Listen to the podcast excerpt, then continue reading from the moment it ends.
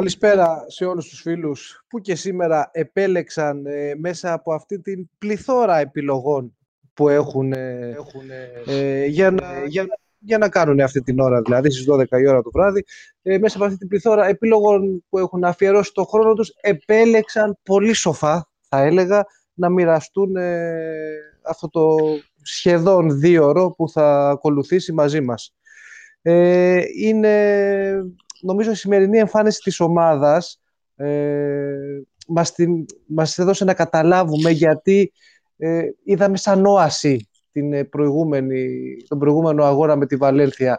Ε, γιατί μας υπενθύμησε η σημερινή εμφάνιση ότι η χρονιά στο μεγαλύτερό της μέρος, τέλος πάντων, είναι μια έρημος. Μια, ήταν, ήταν μια μεγάλη έρημος. Μπορούμε να χρησιμοποιήσουμε παρελθοντολογικό χρόνο, νομίζω, τους άλλους είμαστε στα τελειώματα πλέον. Ε, οπότε ήταν μια μεγάλη έρημος, όπου ανά κάποια διαστήματα βρίσκαμε και μια-δυο οάσεις μέσα στη χρονιά, λίγο να ξαποστάσουμε, ε, λίγο να πούμε ένα βρελές, μπασκέ, όσοι, όσοι το λέγαμε, το λέγανε, γενικότερα βάλτε εκεί ό,τι χρόνους και πρόσωπα θέλετε. Ε, Σπανούλα, τι έγινε, καλησπέρα. Καλησπέρα, Τσάλς. Τι έγινε, φίλε; Καλά, καλά. Ε, περιμένουμε και το θύμιο. έχουμε σπαν ε, guest σήμερα, δεν θα είναι ο, ε, ο Νάβα, λόγω ανηλυμένων ε, υποχρεώσεων. Ε, παρόλα αυτά να αρχίσουμε να καλησπερίζουμε τους φίλους έτσι, που, έχουν, που έχουν εξεχηθεί στα, ε, στα λάπτοπ τους ε, και στα κινητά τους για να, για να μας ακούσουν. Ο Γκουπ Κον είναι εδώ. Καλησπέρα, καλησπέρα τον Χαλελούκα. Καλησπέρα σου. Καλησπέρα, καλησπέρα, Γιώργο, καλησπέρα Αντρέα. Πολύ, πολύ καλησπέρα πραγματικά. Κάποιος είπε και καλημέρα νομίζω. Σωστά, έχει περάσει ο δικός είναι. Δε, μπορεί, μπορεί, μπορεί ο φίλος, δεν ξέρω ε, τι επαγγέλλεται. Ο Μίμης είναι εδώ, καλώς το να. Ναι, είμαστε ξενυχτάδικο. Ο, ε, ο Νάπο, άλλο ένα περιτύφιο, μετά θα ξεχυθούμε στα μπαράκια. Θα γίνει χαμός μετά να πω, άστα να πάνε, περιμένουμε αυτό πώς και πώς. Ο Βάγκος ε, με μια άλλη, άλλη μια βραδιά περηφάνειας. Ε, ε, ο Κώστας είναι εδώ τι να κάνεις απέναντι σε αυτή την ομάδα. Ε, είμαστε πίσω σε ποιότητα και ομοιογένεια, μας λέει ο Μίμης. Μίμη, θα, θα σε βγάλω σε λίγο, δώσω λίγο χρόνο έτσι να κάνω μια μήνυ εισαγωγή. Να έρθει και ο Θήμιος, θα πάρουμε τις ε, ε, τις αποστάσεις μας, θα στηθούμε μέσα στο γήπεδο και θα. Και προφανώς θα βγεις να κάνεις την ανάλυση σου και να τοποθετηθείς ψύχρεμα όπως μόνο εσύ ξέρεις να κάνεις. Ε, ο Γιώργος ε, θέλει να δώσουμε τα 700 που ζητάει ο Κουφός για να τρελαθεί. Ε, πόνεσαν τα μάτια μας λέει ο Χαλελούκα, ο Κένταβρος ο φίλος είναι εδώ, ο Φιόρδη είναι εδώ, ο Ελγκρέκο είναι εδώ, ο Μπόμπας είναι εδώ. Χαμός, αυτό τώρα που λέω το μεταξύ μου θυμίζει hip hop τραγούδι λίγο νομίζω, εισαγωγή. Ε, ο Ελγκρέκο λέει ότι ευτυχώς έστειλαν οι γείτονες τρία σπιτικά εκλέρ και παλεύτηκε ο αγώνας. Δυνατός ο Ελγκρέκο. Κρίτ and προχωράμε ε, γράφει στοικά και αντιλαμβανόμενος έτσι, έτσι με μια πιο σφαιρική ε, μια πιο σφαιρική εικόνα τη φετινή χρονιά. Ε, κάτσε να βάλουμε και τον Θήμιο μέσα. Θήμιο, είσαι εδώ; Καλησπέρα. Εδώ είμαι. Καλησπέρα, Θήμιο. Καλησπέρα. Καλά, μωρέ. Εντάξει. Τίποτα καινούργιο. Νομίζω ότι το σημερινό παιχνίδι το, το πιο βαρετό της χρονιάς. Ναι, ναι. Ναι, συμφωνώ. Πολύ βαρετό παιχνίδι. Κακή ποιότητας παιχνίδι και από τη Real. Ναι, ναι, κάπως έτσι δηλαδή το έβλεπα. Και ένα παιχνίδι που να πέσαμε 3,5 μέρες θα χάναμε με 8-9 πόντους εκεί. Ναι, και εγώ κάπως έτσι το είδα. Βέβαια και η Real είναι πολύ κακή φέτος έτσι. Εντάξει, κοίτα, η Real έχει, έχει κάνει κάποιες συνειδητές επιλογές. Δηλαδή, σαν να έχει διαλέξει λίγο εντός εισαγωγικών ο Λάσο, ο οργανισμός, δεν ξέρω τι, GM, ποιο θα παίρνει αποφάσεις. Ε, ένα, ένα μεγάλο κίνδυνο στο να κάψουν μια χρονιά για να βγάλουν ε, δύο-τρία project μαζεμένα. Όχι ένα. Και παραπάνω. Δηλαδή, Γκαρούμπα, ναι, Γκαρούμπα παίζει full, ε, Αλοθέν παίζει full, ε, τον Αμπάλ τον, τον βάζει αρκετά στον Άσο. Ε, ζει στο ασώδιο, τέλος πάντων σαν main χειριστή, ας πούμε. Και στην ΑΣΕΜΠΕ βάζει και άλλους παίχτες. να βάλουμε ρυθμούς. Τελευταία παίζει και ο Βούξεβιτς. Δηλαδή, καλά κάνει η Ρεάλ. Ρίσκαρε μια χρονιά που της έφυγε και ο Καπάτσο. Νομίζω με τον Καπάτσο δεν θα τη ρίσκαρε αυτή τη χρονιά. Έφυγε, ε, βάζει τον Αλοθέν που πέρσι ήταν ο καλύτερος νέος στην Ισπανία. Και σε δύο χρόνια η Ρεάλ θα είναι πάλι αυτή η Ρεάλ που ξέρουμε.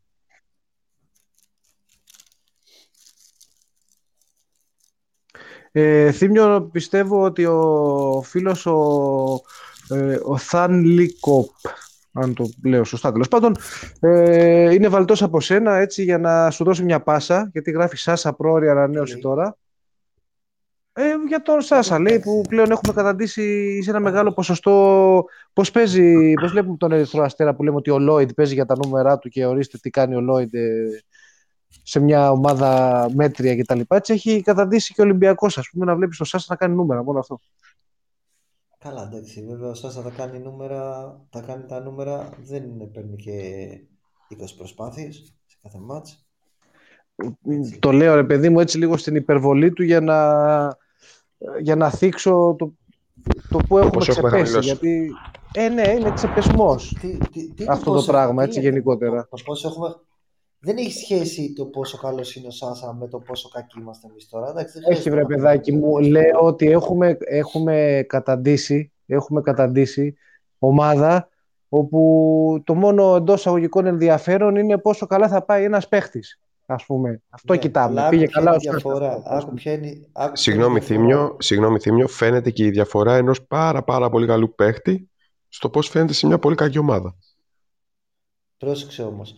Η, η διαφορά ποια είναι; Ότι ο Βεζέγκοφ δεν είναι αυτόφωτος. Δηλαδή, θέλω να πω ότι δεν είναι παίχτης που, ξέρεις, θα πάρει την μπάλα και θα παίξει ένας με έναν και θα πάρει τις προσπάθειες για να βγει μπροστά, ας πούμε, και να φανεί ότι έπαιξε καλά. Ε, και αυτό το κάνει ακόμα πιο δύσκολο, γιατί δεν είναι ότι βλέπεις ότι μόνο στην επίθεση το παιδί, ας πούμε, προσφέρει, αλλά είναι γενικά πάρα μα πάρα πολύ καλό συνολικά. Κοίταξε, σε να δεις, αυτό. Αλλά εντάξει, αυτό, τώρα μην αυτό δεν το επικεντρωθούμε λέμε. πάνω τώρα στο Σάσα. Εντάξει, έχει καταντήσει κουραστικό πάντως τώρα. Ε, Μέχρι Όχι, Δε- απλά μα- ξέρεις. μα- συ- συ- Πες, Τσάρλς. Έλα, πες. Γιώργο, λέγε. ρε. Όχι, θέλω να το πω ότι Ότι- δεν λέμε Όχι, για το ας τον Τζάρλς, Σάσα. μην Χρησιμοποιώ λες το τώρα. Αυτό το παράδειγμα, έχουμε χρησιμοποιώ το παράδειγμα 50 φορές το για, έχουμε για, ακούσει. για, για, για να πω για την ομάδα, όχι για τον Σάσα. Απλά το πώ ανέναυσμα, να πω ότι κοίταξε να δεις πόσο έχουμε μικρύνει και πόσο έχουμε χαμηλώσει π.χ. σαν ομάδα, που καθόμαστε και το μόνο θετικό που βρίσκουμε από πάρα πολλές βραδιές είναι ότι ένας καλός μας παίχτης, π.χ. ο Σάσα, πήγε καλά. Και κατά τα άλλα δεν έχουμε τι άλλο θετικό να δούμε. Καταλαβες, αυτό σου λέω. Ναι. Και το θετικό είναι και ότι ο π.χ. ο Βεζέγκοφ σε μια φάση κοιτάω εγώ είχε 14 πόντους και δεν τους είχα πάρει χαμπάρι. Δηλαδή Ναι, ναι. ήταν από την τρίτη περίοδο και μετά ήταν που είπες εντάξει τώρα τι κάνει ας πούμε. Πώς έβαλε εν τέλει; 22, δεν θυμάμαι. Α, έξι. Α, έβαλε, έβαλε 22. Τι λες, Ναι, είπε 22-23 16-18 νομίζω ότι έβαλε. τι λες μωρέ. Οκ. Οκ, οκ. Και να θίξουμε και 22, εδώ την, 22. ε, την τέτοια. 5 Γιατί στα είμαστε... 6 δίποτα, Μια- μια- 5 μια- στα 6 δίποτα, 3 στα 5 τρίποντα. Μια που λέμε για το Σάσα, να θίξουμε λίγο και το θέμα της ρήτρας που δεν έχουμε συζητήσει. Ισχύει Τόσο δεν αυτό. έχουν πολλά αγωνιστικά α, να συζητήσουμε. Ας πιάσουμε λίγο αυτή την, την περιβόητη ή διαβόητη, να πω ρήτρα.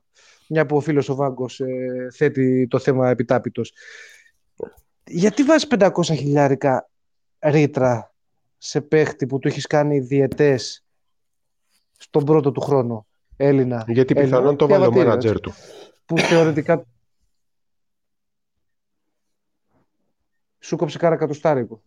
Φαντάζομαι. Κάπως έτσι, το... Κάπως έτσι μπορώ να το αντιληφθώ. Δηλαδή από εκεί που υπήρχε η μανούρα θέλω να πάρω χ, ας πούμε, του λες ότι εντάξει θα πάρεις χ μείον 100, αλλά θα βάλεις και τη ρήτρα 500 χιλιάρικα γιατί άμα ο παίχτης μου έχει πάρα πολύ καλή χρονιά, μπορεί να μην μείνει με τα χ που θέλει εσύ να συμφωνήσουμε τώρα και να βρεθεί κάποιος να τον Εντάξει. πάρει.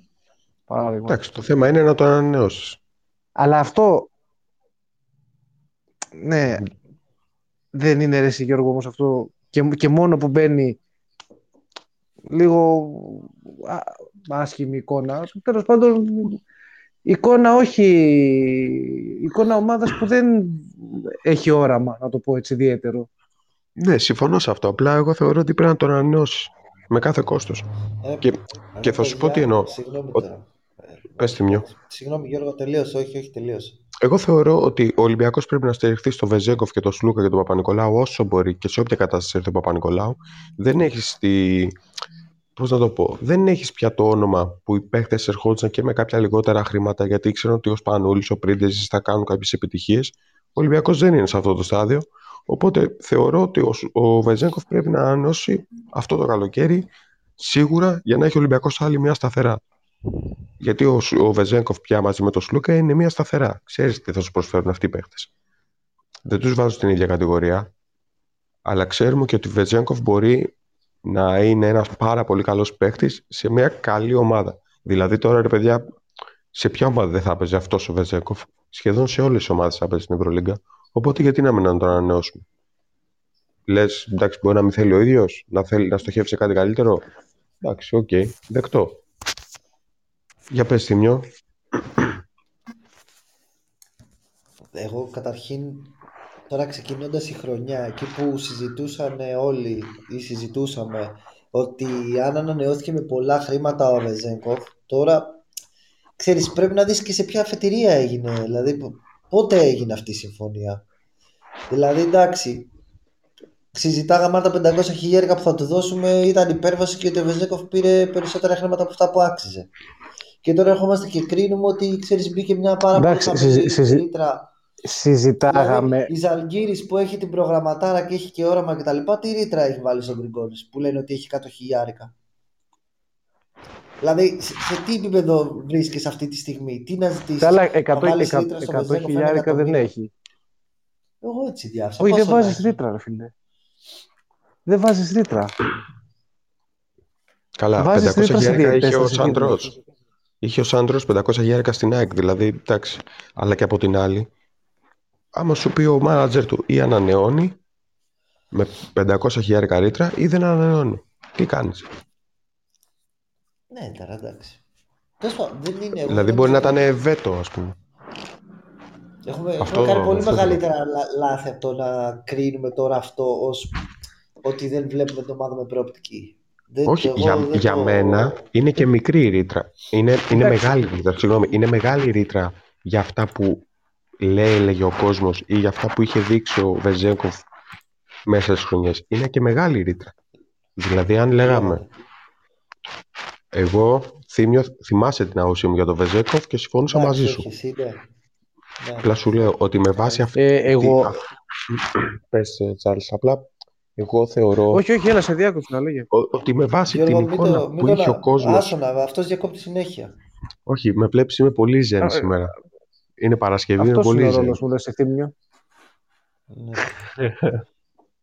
Απλά ξαναλέω ότι με βάση αυτά που είχε, αυτό που είχε ο αέρας, ε, που ακουγόταν, ας πούμε, είναι πολλά τα 500 χιλιάρικα για το Βεζέκοφ. Αλλά με βάση τη χρονιά που κάνει φέτος, ε, δεν είναι πολλά. Δηλαδή, λέμε ότι η Real ψάχνει τεσσάρι του χρόνου. Γιατί να μην πάρει το Βεζέγκο. Θα της λείψουν 500 χιλιάρικα; Ή τη Zenit θα της λείψουν 500 χιλιάρικα; Δεν νομίζω. Γι' αυτό σου λέω ότι πρέπει ο παίκτη να ανανεωθεί. Δηλαδή, άμα χάσει ο Ολυμπιακός και το Βεζέγκοφ, τελειώνει ο Πρίντεζης που, που είναι σε πολύ καλή κατάσταση τον τελευταίο καιρό, τελειώνει σε ένα χρόνο. Μετά δηλαδή θα, τι θα κάνει; Και από τον κάθε Μίτογλου, ο Βεζέγκοφ είναι δύο σκάλες καλύτερος σε όλους τους τομείς ακόμα και στο rebounding που είναι το δυνατό σημείο του Μίτογλου, είναι δύο σκάλες που δεν είναι τόσο αθλητικός, δεν είναι τόσο ψηλός, αλλά ξέρει πότε να αντιδράει, πότε να πηδάει, παίρνει σωστή θέση, κάνει καλό blockout. Εγώ δηλαδή δεν βρίσκω αρνητικά στο παιχνίδι του Βεζένκοφ. Εδώ τον είδαμε να αμύνεται στα περισσότερα τριάρια, μπορεί να τα αμυνθεί. OK, okay, σήμερα δεν, τα αμυν, δεν αμύνθηκε τόσο καλά στον Ντέκ στην αρχή, που τον χτυπούσε κάθε close out και έβαλε 8 από τους 11 από στην αρχή. Αλλά δεν είναι πολλά τριάρο, τεσσάρια που κινούνται στο γήπεδο σαν τον Ντεκ. Πιο πολύ άνε, άνετος νιώθει ο Βεζένκοφ στο 4, αλλά μπορεί να αμυνθεί και στο 3. Δηλαδή εγώ τον πιστεύω ότι είναι... Αν ο Παπα-Νικόλαο δεν είναι καλός του χρόνου, μπορεί να καλύψει τη θέση ο Βεζέγκοφ με έναν άλλον. Αυτό θέλω να πω. Είναι πιο εύκολο για τον προπονητή. Όποιον προπονητή και να είναι. Πάντως, ε, εντάξει, έχει τελειώσει ουσιαστικά η χρονιά. Έτσι, έχουμε ένα τελευταίο ε, παιχνίδι με την Κίμκι που θα είναι και εντελώς αδιάφορο γιατί και η Κίμκι είναι αδιάφορο. Δηλαδή, αν παίζαμε και μια ομάδα που ξέρεις, πάλευε εντός αγωγικών για κάτι, θα είχε λίγο. Ε, θα έχει ένα ενδιαφέρον παραπάνω, αλλά νομίζω ότι μπορούμε να αρχίσουμε τις εκλογοαπολογιστικές που λέγαμε, λέγανε και στα ΤΕΙ συζητήσεις. Ε, Είναι σαν το παιχνίδι με τα Ρουσάφακα πριν δύο χρόνια. Ναι, ναι, μπράβο, αυτό το πράγμα, αυτό το χτυκιό. Ε, που τέλος πάντων, οκ, ε, έχουμε συζητήσει πάρα πολύ το τι, ε, το τι έχει γίνει, τι δεν έχει γίνει. Πιθανόν θα το ξανασυζητήσουμε. Απλά θα πρέπει να, να, να δούμε κάποια πράγματα που να τα θεωρεί, να συμφωνήσουμε ότι πρέπει να γίνουν απαξάπαντος. Π.χ. χτίζεις σε ποιους, χτίζεις την τριάδα. Λούκα Παπα-Νικολάου Σάσα. Ναι, και κρατάς Έτσι, και δηλαδή, πρέπει να ανανεώ και Μακίσικ. Ωραία. Είναι καλή τριάδα αυτή να ξεκινήσεις, ε, Τσάρλς. Καλή τριάδα είναι νομίζω. Καλή, τριάδα. Η, δεύτερη τριάδα που υποθύμησες είναι μια καλή τριάδα να ξεκινήσεις; Κοίταξε να δεις. Αρχίζω τα ερωτηματικά μετά λίγο. Να σου πω τώρα, ναι, ε, το, το έθιξε και ένας φίλος. Ε, εσύ κάνεις ε, θόρυβο σπαν; Ποιο, ποιο θυμιό. Τι θόρυβο; Εγώ ακίνητος είμαι. Ακίνητος είμαι. Ακούγεται ένα χράτσα χράτσα συνεχόμενο. Είναι η αλήθεια. Είμαι ακίνητος. Λοιπόν, τι βλέπω, κάποιος έχει μπει εδώ, this is England, λέει. This is Sparta, ρεπίτα του, ρε. Ε, λοιπόν, the best ε, basketball podcast in the universe. Nava, Nava. Indeed. Ε, λοιπόν, η δεύτερη τριάδα που λες τώρα ε, εξαρτάται πολύ από το ρόλο που θα έχουν και από ποιους θα τους, μάλλον, με ποιους θα τους ε, ε, ζευγαρώσεις εντός εισαγωγικών και θα τους κολλήσεις. Βασικά, μαλακίες λέω, sorry κιόλας. Το θέμα τι θέλουμε να παίξουμε. Θα ξεκινήσουμε από εκεί. Έτσι. Τι θέλει να παίξει ο coach; Αυτό είναι το κρίσιμο ερώτημα. Εσύ τι πιστεύεις; Ναι, το θέμα είναι τι μπάσκετ θέλει να παίξει. Ε, μπάσκετ. Έχουμε καταλάβει. Ναι, μισό λεπτό να του δώσω, να του δώσω το, τη, τη χρυσή Όχι. σφαίρα καλύτερης κομικής ερμηνείας. Όχι, ρε, εσύ. Θέλω να πω. Εγώ, τι, τι, θέλω να πω με αυτό. Ότι ξέρεις, πάμε να αναλύσουμε τώρα πάλι τεχνικά. Ξέρεις πώς ακριβώς θέλει να παίξει ο coach ενώ ξέρεις πάλι τίθονται ζητήματα το τι παίχτες θα πάρουμε δηλαδή θα, θα μπορούν να αποκριθούν στην ποιότητα της Ευρωλίγκας μιλάμε ε, για μια τριάδα ξένων που, που βλέπουμε, συγγνώμη, που βλέπουμε ότι τουλάχιστον για το επίπεδο της Ευρωλίγκας είναι μια καλή βάση. Να μπορούν να αποκριθούν οι συγκεκριμένοι τρεις και μπορούν να έχουν ρόλο σε μια ομάδα. Άρα, ε, η ποιότητα της Ευρωλίγκα. Η ποιότητα της Ευρωλίγκας είναι λίγο... Είναι το, η, η μία εντός εισαγωγικών κουβέντα. Η άλλη κουβέντα είναι τι θα κληθούν να παίξουν αυτοί οι παίχτες άμα τους βάλεις να παίξουν κάτι που δεν τους βολεύουν, που τους εκθέτουν τις αδυναμίες που δεν, πώς που ξέρεις, δεν, δεν ταιριάζει, δεν έχει ουσία να, να επιμείνεις, παράδειγμα, σε έναν παίκτη που στο σύστημα που θες να παίξεις, σε αυτό το μπάσκετ που θες να παίξεις, δεν σου ταιριάζει, γιατί δεν βοηθάει την ομάδα. Χέστο έτσι, δεν το λέω από αλτρουισμό για τον παίκτη, αλλά δεν βοηθάει την ομάδα. Και παρόλο που έχει δίκιο ο φίλος ο VJA, συγγνώμη, που λέει ότι πρέπει του χρόνου ε, να αλλάξουν συγκεκριμένα λίγα πράγματα, όχι υπερβολές του τύπου να γκρεμίσουμε το φετινό ρόστερ, αλλά να το υποστηρίξουμε με πιο ποιοτικούς παίχτες. Θα συμφωνήσω ότι η λογική είναι σωστή. Και από ό,τι φαίνεται, σε αυτή τη λογική θα ε, κινηθούμε. Το Ντόμιτσον ακούσαμε τι είπε, ότι ξέρεις, χτίζεις πάνω στη βάση παιχτών που έχεις, ξεκινώντας πάντα από το 1 και από το 5. Ναι, αλλά τη βάση την έχεις φτιάξει εσύ. Το ξέρω, αλλά είναι πολύ δύσκολο να έχεις μια ολοκληρωμένη άποψη ότι εγώ θέλω αυτό και πάω να βρω ακριβώς τους ανάλογους παίχτες που χρειάζομαι για να ανταποκριθούν στο συγκεκριμένο επίπεδο, να έχουν το κίνητρο και να μπορούν να ενταχθούν στο πλαίσιο της ομάδας που θέλω και ξέρεις όλο αυτό να πετύχει με ένα μαγικό ραβδί και τσουπ να βρεθείς ξέρω εγώ στα play-off. Δεν είναι Ωραία, Θήμιο, φέτος τι ήθελε ο προπονητής, κατάλαβες ποτέ, μέσα στη σεζόν; Όχι.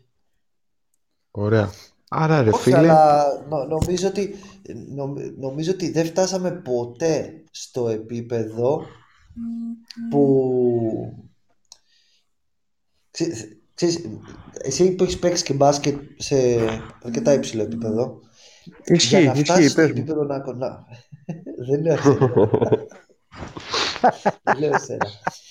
Για να φτάσεις στο επίπεδο μια ομάδα, να βγάλεις στο παρκέ συγκεκριμένα πράγματα, δεν πρέπει λίγο να υπάρχει και μια, να το πούμε, να εμπιστεύεσαι στον coach, ότι θες να παίξεις, να, ξέρεις, να καταλαβαίνει ο ένας- ο ένας τον άλλον. Εγώ δεν πιστεύω ότι, δηλαδή, μείναμε στο σημείο που προσπαθούμε να βρούμε τις ισορροπίες και τους ρόλους. για μένα το Ξέρεις, κυριότερο και είναι κάπου να εκεί δουλεύεις πέρα σωστά η είναι ομάδα. μπάχαλο. Ναι, να δουλεύεις σωστά η ομάδα. Η ομάδα θα δουλέψει σωστά αν το καλοκαίρι ο κάθε παίχτης γνωρίζει ακριβώς το ρόλο του. Αν ο παίχτης του έχεις πει, αυτό είναι παράδειγμα, δεν ξέρω τι έχει γίνει στην ομάδα, ξαναλέω. Αυτό είναι παράδειγμα. Αν σε ένα παίχτη του δώσει ένα συγκεκριμένο ρόλο στην αρχή της χρονιάς, προφορικά και μέσα στο γήπεδο του βάζεις άλλο ρόλο, είτε μικρότερο είτε μεγαλύτερο, στο μικρότερο ρόλο τον έχεις χάσει τον παίχτη. Θα γίνουν που τα, τα αποδητήρια θα γίνουν χάλια. Sorry. Αν του δώσεις ένα παραπάνω ρόλο, δεν ανταποκριθεί, έχεις χάσει τους υπόλοιπους παίχτε που θα ήταν για αυτό το ρόλο, οπότε και στις δύο περιπτώσεις είσαι χαμένος. Το κυριότερο όμως είναι δουλειά, ρόλοι και μετά ισορροπίες. Οι ισορροπίες έρχονται μέσα από τους ρόλους και από τη δουλειά. Αν ένας παίκτης βλέπει ότι η ομάδα δουλεύει και έχει μικρότερο ρόλο από αυτό που πιστεύει ο ίδιος, είναι απέναντι σε όλη την υπόλοιπη ομάδα. Οπότε θα χαμηλώσει λίγο αυτό το εγώ του και θα συνταχθεί στην υπόλοιπη ομάδα. Για μένα το μεγαλύτερο πρόβλημα είναι ότι φέτος δεν υπήρχαν ρόλοι γιατί δεν υπήρχε μέσα από τη δουλειά βγαίνουν οι ρόλοι. OK. Okay. Ένα ένας προπονητής θα πει το καλοκαίρι στον παίχτη πώς τον βλέπει. Πώς θέλει να τον εντάξει, τι πιστεύει ότι πρέπει να του δώσει αυτός ο παίχτης. Αν όμως από τον κάθε παίχτη φέτος έχεις πάρει ένα πολύ μικρό ποσοστό από αυτά που μπορεί να κάνει, ε, η ομάδα δεν θα πετύχει. Από το Σλούκα τι πήραμε. Δεν πήραμε τίποτα.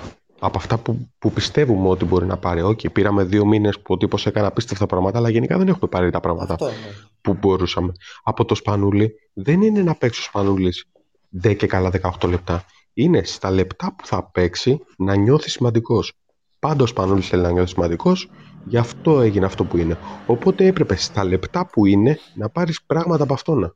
Δηλαδή, βλέπαμε να παίζει ο Σπανούλης καλύτερη άμυνα από ό,τι έπαιζε το 13, ρε παιδιά. Για να νιώθει αυτός σημαντικός μέσα στο παιχνίδι. Ή πήραμε πράγματα. Εντάξει, ο Παπα-Νικολάου ήταν τραυματίας. Πήραμε πράγματα τα οποία μπορούσε η ομάδα από το Λίβιο και από τον Πρίντεζι. Και OK, okay, έχουμε έναν καταπληκτικό Βεζένκοφ. Το καταλαβαίνω, το γουστάρω πάρα πολύ. Πήραμε πράγματα από τον Πρίντεζι. Είναι ο Πρίντεζι σε κακή σωματική κατάσταση, είναι σε κακή αθλητική κατάσταση. Εγώ βλέπω τον Πρίντεζι σε πολύ καλή κατάσταση και στο σώμα του και στη φυσική του κατάσταση και στις κινήσεις του. Δηλαδή στις κινήσεις του δεν φαίνεται ρε παιδιά ότι είναι 35 στα 36. Πήραν πράγματα από αυτό να δεν πήραμε. Για τον Έλλης δεν θα σχολιάσω τίποτα. Τίποτα. Δεν, δεν θέλω καν να σχολιάσω. Αλλά να καταλήξω σε ένα συμπέρασμα ότι ο προπονητής ή έθεσε λάθος βάση στο μυαλό του για τους παίχτες που αυτός όμως επέλεξε ή η ομάδα δεν δούλευε σωστά ή και τα δύο. Αν έχουν συμβεί και τα δύο είναι πολύ προβληματικό για το μέλλον του Ολυμπιακού. Γιατί όταν ένας παίχτης μέσα στην ομάδα δεν δουλεύει σωστά, ε, δεν θα τον πάρει στο σοβαρό τον προπονητή του. Όποιος και να είναι ο προπονητής του. Όλα είναι θέμα δουλειάς. Σε αυτό το επίπεδο είναι όλα θέμα δουλειάς. Εδώ στη Β' Εθνική ρε παιδιά είναι όλα θέμα δουλειάς. Κακά ρόστερ παίζουν καλό μπάσκετ γιατί δουλεύουν σωστά. Καλά ρόστερ παίζουν άσχημο μπάσκετ γιατί δεν δουλεύουν σωστά. Εγώ δεν θεωρώ ότι η Μπάγκερ, η Zenit, η Βαλένθια που έχουν καλύτερο ρόστερ από τον Ολυμπιακό. Ούτε πιστεύω ότι αυτή η Real έχει πολύ καλύτερο ρόστερ από τον Ολυμπιακό. Η Real δηλαδή στον Άσο με ποιο παίζει ρε παιδιά; Με τον Αλοθέν που είναι 20 χρονών που θα εξελιχθεί σε ένα πολύ καλό παίχτη και από πίσω έχει αυτό που λέγαμε να πάει στο βάζο να γελάμε. Να τα λέμε τα πράγματα με το όνομά τους. Ο Τζέισι Κάρολ το πρώτο τετράμινο δεν έπαιζε λεπτό. Και τώρα παίζει 15 λεπτά. Δεν έχει παίχτες. OK, okay, δεν έχει ο Ολυμπιακός ένα Κοζέρ, αλλά και ο Κοζέρ δεν είναι ο ίδιος Κοζέρ που ήταν πριν δύο χρόνια. Η Ραλ δεν έχει καλύτερο μπορούμε, να, Ολυμπιακό. μπορούμε να πούμε ότι ο Λαρετζάκης είναι ο κοζέρ ε, τον ΕΑΚ. Εντάξει, ο Λαρετζάκης σε μένα μου έχει Έχει κλείσει στο στόμα χαρακτηριστικά. τα πάντα. Τα πάντα. Ε, Μπράβο στο παιδί. Γιατί φαίνεται ότι δουλεύει, ρε φίλε, πάρα πολύ. Δηλαδή, όταν παίρνει την μπάλα και είναι ένας καλός spot shooter ο Λαρετζάκη που ούτε στην ASB δεν σουτάρει καλά, δείχνει ότι το παιδί δούλεψε πάρα πολύ το καλοκαίρι. Και δείχνει ότι είναι έτοιμος κάθε στιγμή. Και ότι είναι Έχει φτιάξει έτοιμο. το Ναι, ότι είναι έτοιμος κάθε στιγμή είναι το πιο σημαντικό. Ρε φίλε, ξέρεις πόσο δύσκολο είναι ένας παίξει σε αυτό το επίπεδο που πέντε μήνες, ας πούμε, τέσσερις μήνες είσαι στον πάγκο, δεν έχει την Ελλάδα να ξεσπάει, ξέρεις, να πει ότι θα παίξω 20 λεπτά, νιώθω κάπως. Έχει μόνο προπόνηση. Έχω παίξει την προπόνηση, OK, okay, τη γουστάρα, αλλά και τη βαριά του κιόλας να μην παίζει. Ένα ματς περιμένω όλη τη εβδομάδα να μπει να παίξει. Φίλε, του βγάζω το καπέλο του Λαρετζάκη, γιατί ξέραμε ότι μπορεί να βάλει καλά τα χέρια του στην μπάλα, αλλά κάνει εύκολα φάουλ. Ε, ότι, OK, okay, μπορεί να βάλει κάποια σουτ και τέτοια. Φίλε, ο Λαρετζάκης είναι ένας πάρα πολύ καλός παίκτης αδύνατης πλευράς. Δεν μπορεί να χτυπήσει το close out. OK. Okay. Αλλά μπορεί να παίξει pick and roll και μπορεί να σουτάρει καλά. Παίρνει δυο στοιχεία από αυτό το παίκτη. Αλλά από το Χάρισον δεν πήραμε κανένα στοιχείο. Ποτέ. Βάζει ο Χάρισον ρε παιδιά τώρα τρία σερί τρίποντα με τον Ερυθρό και δεν ξαναπαίζει. Αυτό πώς το εξηγείς, ρε φίλε; Ναι, εντάξει, κάπου τον έχασε και τον Χάρισον. Ε, ναι, Γιατί αλλά. υπήρχε στην αρχή μια τριάδα μάτς με τη Μακάμπη, με την Αρμάνι και την Μπαρτσελώνα, ήτανε. Ναι, και με Τόσο την που Barcelona. έβγαλε και Ναι, που τρομερές κερδίσαμε. άμυνες. Ναι. Ναι. Και βάζει Με και την το Μπάρτσα καλά. που έβγαλε και τις, Κάπου- τις, κλα, τις κλατς άμυνες στο τέλος, βάζει καλά Αυτό, και γκολ αυτό. φάουλ. Γιατί με τον Παναθηναϊκό; Ούτε... στο τέλος που μας πίεσε ο Παναθηναϊκός μέσα στο ΑΚΑ και έβαλε το γαλαθάκι, έπαιξε τις άμυνες. Το, εδώ θα είμαστε του χρόνου και θα λέμε ότι ο, γιατί έφυγε ο Χάρισον που θα πάει σε μια Zenit, σε μια Βαλένθια, σε μια τέτοια ομάδα, θα παίζει καλά και θα λέμε καλά εμείς τι. Γιατί δεν σε εμάς δεν έπαιξε, τι φταίει ο παίκτης. Δεν φταίει Ε, ο καλά παίκτης. τώρα. Στο, Ο story of οργανισμός our φταίει. life έχει γίνει αυτό το πράγμα. Story Ναι, of ο our life. οργανισμός φταίει. Φταίει ο οργανισμός. Ο οργανισμός Πάντως, πρέπει να ε, βγάλει τον καλό παίκτη του.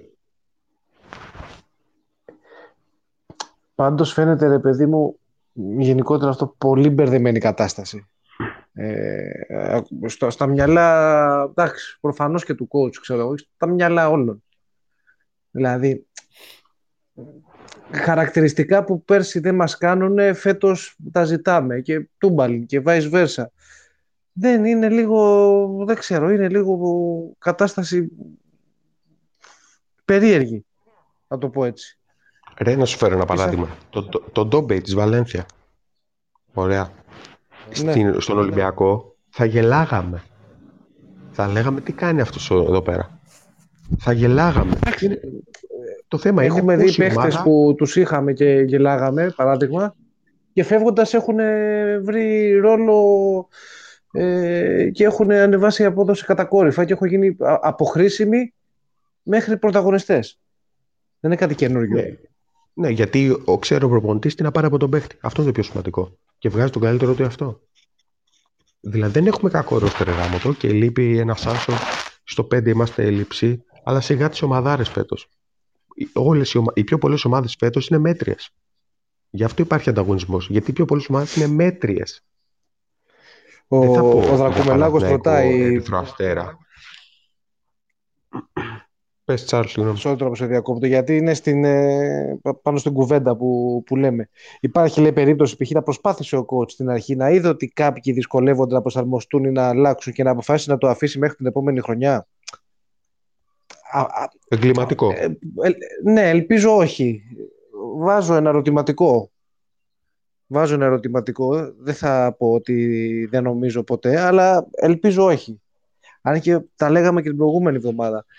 Είχαμε ομάδα, είχαμε εικόνα παρέτησης έτσι, για πολύ καιρό, για μεγάλο διάστημα. Που αυτό το πράγμα βαραίνει. Όσους είχαν εικόνα παρέτησης, τους βαραίνει σε μια ομάδα όπως είναι ο Ολυμπιακός. Εντάξει, εγώ δεν Ότι θέλω να είμαστε το δεν πιστέψω αξιοποιούμε κάτι τους παίκτες μας. Ναι, δεν... Ε, εντάξει, να σου πω κάτι, δεν θέλουμε να το πιστέψουμε, αλλά η εικόνα που είχαμε, ρε φίλε, ήταν μια εικόνα λίγο παρέτησης για ένα μεγάλο διάστημα. Όπου μεγάλο διάστημα ήταν πόσα, ήταν πολλά παιχνίδια, 6, 7, ξέρω εγώ, 5, 8, πόσα, ήταν αρκετά. Ο Μόρις λέει ότι η ομάδα δεν βρήκε ποτέ ρόλο και ιεραρχία. Ξεκίνησε χωρίς να είναι ξεκαθαρισμένα κάποια πράγματα, βλέποντας και κάνοντας. Ε, εντάξει, προφανώς ε, δεν είχαν λυθεί κάποια θέματα ή δημιουργήθηκαν θέματα που τα θεωρούσαμε λιμένα. Ο Μπόμπας μας λέει ότι ο οργανισμός και ο Μπαρτζόκας ε, όμως οφείλεται και για την ε, βελτίωση του Σάσα και του Μακίσικ. Δεν φταίει μόνο ο οργανισμός αν ο Χάρισον δεν παίζει καλά. Πρέπει να έχεις και λίγο εγωισμό, λίγο τσαγανός σαν παίχτης. Κοίταξε να δεις. Ε, για, τους, ε, για τις δύο συγκεκριμένες πε, περιπτώσεις που λες για τον Σάσα και για τον Μακίσικ νομίζω εγώ ότι είναι πιο πολύ αποτέλεσμα προσωπικής ε, ε, δουλειάς ας πούμε και πείσματος και τα λοιπά παρά ε, βελτίωση μέσω, μέσω της ομάδας αυτής καθ' αυτής. Γιατί ακόμα και ο Μακίσικ δεν είναι δηλαδή ότι δεν κάνει κάτι διαφορετικό από αυτό που έκανε πέρσι το παιδί ή από αυτό που έκανε στην Περφίκα πέρσι και πρόπερσι. Παίρνει την μπάλα και, Μπεσίκτας, ρε. και πηγαίνει στο Σαν καλάθι. Μπενφίκα, ρε. Μπεσίκτας, ρε. Μπεσίκτας, Μπενφίκα είπα. ναι, ρε. Μπεσίκτας. Εντάξει, οκ. Μπορεί να ήταν κάνα μικρό ισχαιμικό και να μην το κατάλαβα. Ή, ή να ήταν και ένα σημάδι αυτό ε, της μοίρας για να μου πει ότι πρέπει να βγάλω τον Μίμη που έχει πάρει 48 φορές. Για να δω. Μου έχει- Πρέπει να μου έχει στείλει και κάποιο απειλητικό μήνυμα. Όχι, απειλητικό μήνυμα δεν έχει έρθει ακόμα. Οπότε εντάξει, την κλειτώσαμε. Έλα, καλησπέρα. Καλησπέρα. Καλησπέρα, καλησπέρα, Μιμή. Να είσαι καλά, ρε φίλε. Με προλογίζεις πάρα πολύ όμορφα κάθε φορά δηλαδή. Έτσι. Ευχαριστώ πολύ. Το νούμερο μόνο Καλησπέρα, πέφτει. Μίμη. Στην αρχή έπαιρνα 200 φορές, τώρα έχω πάρει μόνο 48. Τι γλυκός. Τι κάνετε; Εντάξει, γλυκός είναι το μεσαίο μόνομα. Μμ. Α, καλά, εσύ. Για λέγε. Καλά, καλά. Ε, ε, έχετε ανοίξει πάρα πολλά πράγματα, ε. Έχετε ανοίξει πάρα πολλά θέματα. Ναι, ισχύει, Ε, ισχύει. Ήθελα να πω για το match. Καταρχάς, ότι έχω πάρα πολύ σεβασμό για τη Real. Μια μικρή παρένθεση, έτσι. Δηλαδή, αυτό που λέμε ότι είναι η χειρότερη Real που έχουμε πει, αυτό παιδιά είναι μεγάλο παράσημο για τη Real. Γιατί η Real είναι πραγματικά σε μεταβατική χρονιά- χρονιά και βλέπεις ότι σε μια, ομ- σε μια σεζόν που χτυπηθήκανε πάρα πολύ από τραυματισμούς, έχασαν τον Καμπάτσο, δεν ήταν απολύτω απρόσμενο, αλλά δεν, δεν πήγαν σε κάποια κίνηση πανικού να βρουν έναν άσο από το πουθενά κλπ. Ας πούμε, ανεβάσανε παιδιά στο rotation, τα κατεβάζουν, τα κατεβάζουν σε περιφερειακές θέσεις. Ειδικά τον Αμπάλδε που είναι καθαρός πλάγιος. Βλέπεις πράγματα που σε κάνουν και καταλαβαίνεις ότι αυτή η ομάδα πραγματικά είναι σε άλλο επίπεδο στον οργανισμό σε σχέση με όλες τις υπόλοιπες που ανταγωνίζονται στο στο υψηλότερο επίπεδο. Έτσι, αυτή η ψυχραιμία με την οποία ο Λάσο ας πούμε, κοιτάει το μέλλον της ομάδας, τη, τη δουλεύει μακροπρόθεσμα, μεσοπρόθεσμα και βραχυπρόθεσμα ταυτόχρονα, είναι μεγάλη μαγιά. Τώρα, ε, όπως είπες και εσύ πριν, το μάτς σήμερα έδειχνε απλά ότι το ήλεγχε απόλυτα. Από το 15 και μετά έχεις καταλάβει ότι η Real θα είναι απλά 10 πόντους μπροστά, δεν πάνε να παίζουμε 10 χρόνια. Έτσι. Ε, εμένα αυτά τα μάτς μου αρέσουν, ας πούμε, αλήθεια. δεν το βρήκα βαρετό. Απλά νομίζω ότι είναι, είναι λίγο αδύνατον αυτή τη στιγμή εμείς που είμαστε παραιτημένοι, ας πούμε, δηλαδή οι, οι, οι οπαδοί εννοώ, αυτά τα παιδιά μας στο γήπεδο, ε, δεν γίνεται τώρα να προωθείς με τέτοιο μάτς. Που είναι το πρώτο τελευταίο σου της σεζόν, που δεν έχεις βαθμολογικό ενδιαφέρον. Αλλά δεν ήταν άσχημο μάτς. Ήταν κάποια πράγματα ενδιαφέροντα. Για το Βεζέγκοφ θέλω να πω. Θα είδες τώρα, έχετε ανοίξει πολλά πράγματα και θα με πιάσει μια λογοδιάρεια ας πούμε, να απαντήσω σε 500 Εντάξει, λέγε. Το, πω- ζητηματάκια. βάλε Το τη Βεζέγκοφ- σκέψη σου σε τέτοιο, βεβαίως. Κάτσε να στρίψω ένα τσιγάρο, Μιμή. Κάτσε να στρίψω ένα τσιγάρο και Α. άρχισε. Έτσι. Δεν έχω να μου στρίβει εδώ. Πάνε παλιοί καλή καιροί πηγαίναμε στο θύμιο και με φροντίζατε. Τέλος πάντων, που λέτε, ε, ο, ο Σάσα Ξαναγίνει. ε, με τον τρόπο που κόβει και με τον τρόπο που γενικά τοποθετείται στο γήπεδο, ας πούμε, μας κάνει να φαινόμαστε η καλύτερη ομάδα συνολικά. Γιατί αν, αν η υπόλοιπη ομάδα είχε τη μισή κίνηση που έχει ο Βεζέγκοφ στην μπάλα, το, το κολαγκεύει τον Ολυμπιακό ο Βεζέγκοφ. Ε, αλλά τώρα, όσον αφορά το αν θα τον κρατήσουμε και για τη ρήτρα του, η οποία ρήτρα ξέρετε δεν είναι, και χαμη, δεν είναι, και, δεν είναι χαμηλή. Βασικά. 500 χιλιάρικα δεν πληρώνουν πολλές ομάδες. Έτσι. Ε, Τέλος πάντων, θα δούμε τι θα γίνει. Το θέμα της ρήτρας. Μεγάλο ερωτηματικό αν ισχύει, μεγάλο ερωτηματικό γιατί μπήκε. Το πιθανότερο είναι ότι ο παίχτης απλά είχε πολύ μεγαλύτερη συμπαγιά για την προοπτική του όταν υπέγραφε την, την επέκτασή του. Οπότε είχε Ολυμπιακός για τον παίχτη. Οπότε σου είπε: OK, βάλτε 500 χιλιάρικα που σας φαίνεται χαμηλά, που σας φαίνεται, σας φαίνεται πολλά εσάς, και θα σας δείξω σε ένα χρόνο ότι είναι λίγα. Μακάρι να μπορέσουμε να το ανανεώσουμε, μακάρι να μπορέσουμε να το ανανεώσουμε χωρίς να ματώσει το ρόστερ. Μην είναι δηλαδή μια ανανέωση στυλ ε, Μάτζαρη, όχι με την έννοια της αξίας του παίχτη προς Θεού, απλά μην είναι μια υπεραξία την οποία θα της στερηθεί από τις υπόλοιπες θέσεις που χρειάζεται η ομάδα να ανέβει λίγο επίπεδο.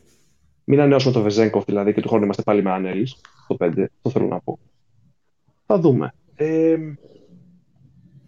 δεν θέλω να μπω σε συζήτηση. Εγώ προτιμώ να σας περάσω την παγκέτα, αν θέλετε να μιλήσετε για του, για του χρόνου, για μεταγραφές, προσθήκες, αγωνιστικό σχεδιασμό, τι θα κάνουμε κλπ. Τι θέλει να παίξει ο coach.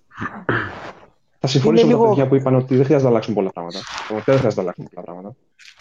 Στο ρόστερ. Δεν σημαίνει, να σου πω. Εσύ τι νομίζεις ότι θα θέλει να παίξει ο coach όμως; Αυτό το θέμα. Αυτό είναι από εκεί που πρέπει να ξεκινήσουμε. Ό,τι κουβέντα κάνουμε, ξέρω εγώ, για οψιζωνικά. Το... Τι, τι πιστεύω, εννοείς τι, τι, τι, τι φαντασιώνομαι τι αφ... ή, ή, τι καταλαβαίνω από το φετινό. Όχι, τι καταλαβαίνει. Έχουμε παίξει ένα ναι. μπάσκετ στη σεζόν. Έχουμε παίξει τι πολλά διαφορετικά. Τι, τι, τι αφουγκράζεσαι, ρε παιδί μου, όχι τι φαντασιώνεσαι, ναι. Τι αφουγκράζεσαι; Ενώ δεν αφουγκράζομαι κάτι. Έχουμε αλλάξει τουλάχιστον 34 τέρματα στη σεζόν. Δεν, έχουμε δει. δεν, υπάρχει, δεν υπάρχει μπάσκετ Ολυμπιακού. Δεν υπάρχει μπάσκετ Ολυμπιακού. Ούτως ή άλλως, εγώ δεν κάθομαι. Γενικά, δεν, δηλαδή, μου αρέσει να κοιτάω τι, τι, τι, τι αγωνιστική κατεύθυνση έχουν οι ομάδες στην άμυνα, θα σου την αλήθεια η, η επίθεση είναι κάτι που δεν το, το, το, το καταλαβαίνω πάρα πολύ καλά σε βάση αγωνιστικού σχεδιασμού. Δηλαδή, όταν λέμε ας πούμε, ότι μια ομάδα, όταν με ρωτάει, όταν συζητάμε τι, τι, τι μπάσκετ παίζει μια ομάδα επιθετικά, δεν έχω απάντηση συνήθως σε αυτό το πράγμα. Ε, θα ήθελα να γίνουμε μια ομάδα η οποία εμπιστεύεται λίγο παραπάνω το ένστικτο των παιχτών της και έχει παραπάνω παίχτες οι οποίοι είναι ικανοί να παίξουν το ένστικτο. Δηλαδή, θα ήθελα λίγο πιο ελεύθερο μπάσκετ επιθετικά. Αμυντικά όμως θα ήθελα να δω λίγο να, αναβαθμιζό, να αναβαθμιζόμαστε και να υπάρχει και μια σιγουριά, ρε παιδί μου, ότι το, το, το, το, πολιτικό team έχει μια κατεύθυνση. Αλλά δεν έχω ωστόσο μια πιο συγκεκριμένη απάντηση, πραγματικά. Ε, να σου πω στην, καλά, στην επίθεση. Sorry, ναι. διακόπτω. Στην επίθεση που λες ότι θες παραπάνω ένστικτο, ας πούμε, και λιγότερο θεωρητικά οργάνωση, στήσιμο, κάπως έτσι δηλαδή το, το καταλαβαίνω. Θα ήθελα παραπάνω νομίζω... χειριστές απλά να υπάρχουν και πιστεύω ότι πολλά, πολλά προβλήματα θα λυθούν από μόνα τους. Αν είναι λίγο καλύτερα. Πάντως φέτος. Ναι, Γιώργος, εσύ είσαι πιο. Κάνω μια μικρή πάσα. Υπάρχουν για να πολλά διαφορετικά μπάσκετ. Π.χ. Υπάρχει το μπάσκετ Zenit, υπάρχει και το μπάσκετ της Μπασκόνια. Υπάρχει το μπάσκετ της Άλμπα, υπάρχει το μπάσκετ της Μπαρσελόνα. Ναι. Αυτό καταλαβαίνω τι ρωτάει ο Τσαλς. Ποιο μπάσκετ, ας πούμε, θα θέλεις να δεις. Δεν μιλάμε ποιο μπάσκετ κερδίζει. Είναι ρεαλιστικός στόχος για μας. Ε, μπάσκετ Zenit, Βαλένθια, δεν περιμένω να δω ποτέ τον Ολυμπιακό. Περίμενε. Θεωρείς ρεαλιστικό το μπάσκετ Μπασκόνια; Να το παίξει ο Ολυμπιακός. Ποιο κομμάτι της Μπασκόνια. Δεν έχουμε. Καταρχά, δεν, υπάρχει προπονητής άλλος στην Ευρώπη που να δουλεύει τη φυσική κατάσταση όπως τη δουλεύει ο Ιβάνοβιτς. Δηλαδή, οπότε αυτά, αυτά, αυτά τη, τη Μπασκόνια των Οκτανίων που βλέπουμε τον τελευταίο 1,5 μήνα δεν θα τον δούμε σε καμιά άλλη ομάδα, γιατί πολύ απλά ένας προπονητής υπάρχει στην Ευρώπη που κάνει αυτό το μπάσκετ. Τώρα, σαν, σαν προπονητική κατεύθυνση και για το ρόστρο που έχουμε, το οποίο θα το, θα το, θα το διορθώσουμε, θα το στήσουμε. Είναι, μου φαίνεται πολύ πιο κοντινό να παίξουμε το μπάσκετ των, των, των, των, των shooting πλαγίων της τρεχάλας. Και δηλαδή η Μπασκόνια στοχεύει το πολύ σε δευτερεύοντα ευνηδιασμό. Δεν θέλει να βλέπει μισογείπεδο. Ε, νομίζω ότι το ρόστρο που έχουμε μπορεί να παίξει αυτό το μπάσκετ. Το μπάσκετ αυτής της πολλαπλής συνεργασίας, της δημιουργίας από κάθε θέση, που βλέπουμε από τη Βαλένθια και τη Ζενίτα, ας πούμε, δεν βλέπω πώς μπορούμε να το πετύχουμε αυτό το ρόστερ. Δηλαδή, καταρχάς, η front line μας δεν θα μπορεί να ανταποκριθεί. Ειδικά. Δεν βλέπω πώς, ας πούμε, με, μια, με, έναν ψηλό που θα έπρεπε να προσπαθήσουμε να βάλουμε στο ρόστερ το καλοκαίρι, όχι παραπάνω. Έτσι, μην αλλάξουμε τη front line παραπάνω. Πώς θα φτάσουμε να μπορούμε να παίξουμε τον μπάσκετ της Βαλένθια. Αλλά δεν έχουμε την απέτηση όμως. Ο Μπασκόνια όμως είναι μια ομάδα που έχει πάρα πολύ υψηλό αριθμό προσπαθειών, κάτι το οποίο ο Ολυμπιακός και δεν το έχει δείξει. Ναι. ναι. Ε, έχει πάρα πολλά καλά set play, που και αυτό είναι πολύ δύσκολο. Mm-hmm. Μήπως δεν είναι τόσο κακός προπονητής ο Ιβάνοβιτς; Γιατί εγώ βλέπω... Μια... Όχι, δεν το είπα ότι λες εσύ. Σου λέω τι λέει ο κοσμος Μέχρι και ο Διαμαντίδης το είπε, ότι είναι ο χειρότερος προπονητής που έχει... τον έχει προπονήσει Καλά τώρα, εντάξει. Απλά θέλω να πω ότι είναι και το πώς ένας προπονητής θα ταιριάξει όλο το σύνολο. Ε, αυτός έχει και ένα μάγκα και έχουν ταιριάξει εκεί πέρα και έχουν βγάλει ένα σύνολο. Εγώ θα ήθελα όμως να δω τον Ολυμπιακό να είναι σαν τη Zenit. Όχι σαν την Πάσκονε, γιατί θεωρώ ότι την Πάσκονε είναι μια ομάδα που πάντα έπαιζε σε υψηλές προσπάθειες, σε, πολύ, σε πολύ high tempo. Το παίζω και λίγο γνώση εδώ πέρα, χρησιμοποιώ όπως βλέπετε ξένους όρους. Χρειάζονται, τα, χρειάζονται τα αγγλικά για μπάσκετ. Συζητάμε έτσι, αλλοί μπορούμε να μας περάσουν ε, ναι, για πλεμπαίου. Ναι. Μόνο έτσι παίζεις. παίζει πάντα ανάμεσα αυτούς τους δύο coach. Έτσι, και όταν έφερε τον, ε, Ε, τον Μαρτίνεθ απέτυχε το project, γιατί ο Μαρτίνεθ ήταν ένα μπάσκετ τελείως ξένο. ας πούμε. Κατά τα άλλα, πάει- παίζει, σε- παίζει εδώ και μια δεκαετία σε ανάμεσα αυτό- σε σε Ιβάνοβιτ αυτό- και τέτοιο. Σε αυτό δεν συμφωνώ να σου πω την αλήθεια. Και ο Μαρτίνεθ είναι ένα προπονητή που παίζει σε πολύ ψηλό ρυθμό. Απλά δεν έχει και την ποιότητα. Και άμα θυμάσαι, του είχε τραυματιστεί ο Γκρέιντζερ σε πολύ σημαντικό διάστημα και τον έδιωξε μετά τον Μαρτίνεθ. Γιατί και ο Μαρτίνεθ και στην Γκραν Κανάρια και στην Τενερίφη έχει δείξει ότι είναι ένας προπονητή που παίζει σε Βαλένθια. πολύ. Βαλένθια, ναι. Έχει δείξει Κοίτα, η ότι είναι Βαλένθια του Μαρτίνεθ δεν προπονητής- έπαιζε πάντως γρήγορο μπάσκετ. Η Βαλένθια είναι το, το πιο αργό μπάσκετ που έχει παίξει ποτέ η Βαλένθια. Κάτσε ρε, με τη Βαλένθια Όταν πήγε πήρε το το Euro πρωτάθλημα. Cup. Το Euro- Και το Euro Cup. Ναι, αλλά έπαιζε Και και η ένα Βαλένθια εγώ θυμάμαι πολύ ψηλό. αργή. Αλήθεια. Εγώ, ναι, εγώ Άλλη ομάδα θυμάμαι εσύ. Εγώ διαφωνώ σε αυτό. Επειδή την είχα παραγγείλει πάρα πολύ. Ο Μαρτίνεθ είναι από τους αγαπημένους μου προπονητέ. Παίζει σε πολύ υψηλό ρυθμό. Εγώ όμως σου λέω ε, ότι θέλω να δω τον Ολυμπιακό να παίζει ένα μπάσκετ σαν τη Zenit. Δεν το έχει δείξει ποτέ αυτό ο Μπαρτζόκας. Ο Μπαρτζόκας είναι ένα άλλο Ναι, στυλ προπονητή. Ναι. Αλλά ο ναι. προπονητής πρέπει να προσαρμόζεται και να εξελίσσεται. Δεν γίνεται να πάμε να παίξουμε ένα μπάσκετ του Ε, 14 ή του 16. Γιώργο, Να πάμε Γιώργο, να παίξουμε ένα μπάσκετ Πώς όπως βλέπεις στο... την αλλαγή προπονητή. Τι- Να κάνω κι εγώ μια ερώτηση. Ναι, ναι, ελεύθερα. Ναι, ναι, έλα, έλα. Επειδή Θήμιο. λέμε μάγκα τον ε, Κερεχέτα.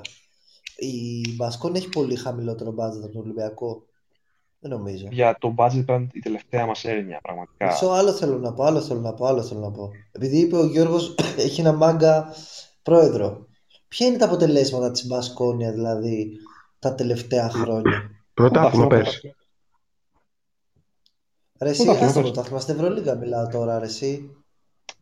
Κοιτάξτε, παιδιά, Εντάξει, τα δεν έχεις τελευταία την ίδια χρόνια η δυναμική. Μπασκόνια είναι καλύτερη ομάδα από εμάς. έτσι. Σε βα- Βάσει εικόνας Ναι, και βάσει καλύτερη είναι. συνέπειας. Όχι, καλύτερη Δεν έχεις την είναι, ίδια δυναμική αλλά όμως, Είναι μια ε, ομάδα, είναι Θήμιο. μια ομάδα, είναι μια, κάτσε, δυναμική. Ο Ολυμπιακός Γιατί έχει πιο εδώ μεγάλη κράζουμε και δυναμική. λέμε για μεταφυσικά. Μισό Όχι. λεπτό. Προφανώς και έχουν Πες. μεγαλύτερη δυναμική, Θήμιο. αλλά ένα λεπτό. Κάτσε, να τελειώσω. Η Τέλειωσε, Μπασκόνια τέλειωσε. είναι μια Ναι, ομάδα ρε, που πες. έχει περίπου το ίδιο budget με εμάς. Ναι, πάνω κάτω, ναι. Ναι. Και έχει και αυτή συμβόλαιο μόνιμο στην Ευρωλίγκα, έτσι. Ποια είναι τα αποτελέσματά της, θέλω να μου πείτε τα τελευταία χρόνια. Δηλαδή πόσες φορές έχει αποτύχει. Κοίτα, να σου πω, μια στις δύο οχτάδα, τιμητική οχτάδα γιατί πάντα αποκλείεται σχετικά νωρί. Ε, για μένα ένα παράσημο είναι ότι συνήθω η Μπασκόνια είναι και μια ωραία ομάδα να τη βλέπει να παίζει. Έτσι. Δηλαδή είναι σημαντικό και αυτό, ρε παιδιά. Ε, Εγώ, εγώ πο- σπάνια θα γκρινιάξω αν με βάλει κάποιος να δω μάτι τη Μπασκόνια. Θύμιο, Δεν είναι τι και λίγο στόχους έχεις πράγμα θέσει. Άμα Αυτό πρέπει βλέπεις να σαν κρίνουμε. φίλαθλος φίλε την Μπασκόνια, μια χαρά είναι. Εγώ αυτό που θέλω να καταλήξω είναι ότι αν ο Ολυμπιακός ήταν αντίστοιχα Μπασκόνια και είχε παίχτες που ξέρεις, τους έβγαζε σε αυτό το επίπεδο, τους εμφάνιζε και μετά από δύο χρόνια πέραν το μεγάλο συμβόλαιο και φεύγανε και πάντα έφτανε κοντά στην οχτάδα, ξέρεις, ή στην οχτάδα και είχε τιμητικό αποκλεισμό, θα έτρωγε εδώ πέρα τα μπινελίκια του αιώνα. Και ότι δεν μπορεί να. κρα- Δηλαδή, καταλάβατε τι θέλω να πω. Ναι, να ναι, σου ναι, να ναι, απαντήσω ναι, λίγο ναι, κι εγώ ναι, σε ναι, αυτό. ναι, Θέλουμε ψηλά, να δούμε οκ. ένα πολύ ωραίο μπάσκετ. Θέλουμε να δούμε ένα πολύ ωραίο μπάσκετ μόνο. Πώς μπορούμε να έχουμε τα αποτελέσματα και να είμαστε μόνοι μας στην Οχτάδα όπως ήμασταν μέχρι πριν λίγα χρόνια; Το λέω σε Μέσα μια από αρχή, ποιο ρε, μπάσκετ εσύ. μπορεί να γίνει αυτό Θημιό. το πράγμα; Έχει γίνει ζητούμενο. Δώ- ακόμα δώ- το- Δώσε το μου ένα απλά λεπτό να ωραίο σου πω. Ε, sorry, Μιμή. Έχουμε Όχι, πει πολλές φορές και αυτό είναι η αλήθεια δυστυχώς, ε, Θήμιο, ότι τέλος πάντων ένα μεγάλο ποσοστό οφείλεται, αυτόν που έχουμε καταφέρει, οφείλεται σε συγκεκριμένα ονόματα, σε ένα-δύο παίχτες, που ήμασταν τυχεροί που τους είχαμε εδώ, ήμασταν τυχεροί που τους είχαμε στα Prime και κοντά στο Βασιλικό ποτίστηκε και η Άστρα. Εκεί οφείλεται. Καλά, εντάξει. Η Μπασκόνια δεν Ωραία. είχε ποτέ Και το 11 ρε φίλε Ε. είχαμε, είχαμε ομαδάρα και παιχταράδες και είδαμε τι καταφέραμε. Από μόνο τους δεν είναι αρκετό, το είπε και ο Γιώργος πριν.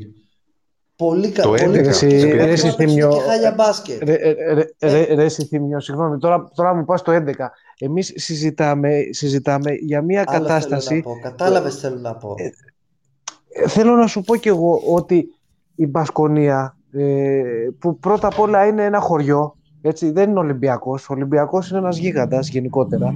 Δεν μπορώ, να- προφανώς δεν συγκρίνεται η Μπασκόνια με τον ε, Ολυμπιακό. Ε, αλλά πα, παρόλα αυτά είναι πάντα εκεί έχοντας πολύ χαμηλότερες δυνατότητες, αυτό που σου λέει ο Γιώργος πριν, έχει χαμηλότερες δυνατότητες από τον Ολυμπιακό. Σε τι; Ο Ολυμπιακός, Σε τι; σε τι; Ο, ο Ολυμπιακός έχει Κάτσε, τεράστια σε τι; δυναμική. Ο Ολυμπιακός Τι- έχει πώς τεράστια μεταφράζεται δυναμική. αυτό Και δεν την μπασκετικά; έχει- δεν- Εξήγησε δεν μου. είναι- Πώς Μπασκετικά, μεταφράζεται μπασκετικά αυτό που λες; μπασκετικά θα μπορούσε, δεν μεταφράζεται δυστυχώς. Αυτό λέμε. Δεν, δεν υπάρχει εφαρμογή.